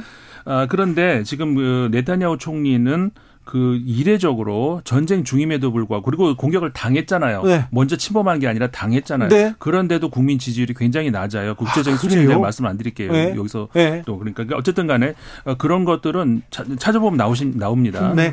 근데 네. 하마스의 정치적 이해, 정치적 이익을 위해서 팔레스타인 민족 말고요. 파- 네. 하마스의 정치적 이해 네. 그리고 이스라엘 몇몇 권력자들의 정치적 이해 때문에 전쟁은 계속될 것 같아요. 그렇죠. 하마스의 정치적 이익은 사실상 어 자기가 이렇게 공격을 하면 이스라엘 압도적 우월한 군사력으로 가자 주민이 많이 죽을 것을 알면서도 계속 공격을 하는 것이고요. 그것도 저는 잘못됐다고 생각합니다. 왜 인간 방패, 인간 인질을 씁니까? 그렇죠. 그럼, 그렇죠. 그런 측면에서 하마스는 잘못했고 이스라엘은 또 여기에 대해서 어, 계속해서 팔레스타인 억압하고 팔레스타인 독립국가 안 세워주고 탄압하니까 결국 하마스라는 이는 어, 이- 어, 무장 정파라고 하지만 저는 테러 단체라고 얘기하는데 어쨌든 이런 단체가 등장을 해서 결국 강대강의 에, 대치로 하면서 이렇게 비극적인 사건이 일어나는 것이기 때문에 저는 훨씬 강한 이스라엘이 훨씬 많이 양보해야 된다.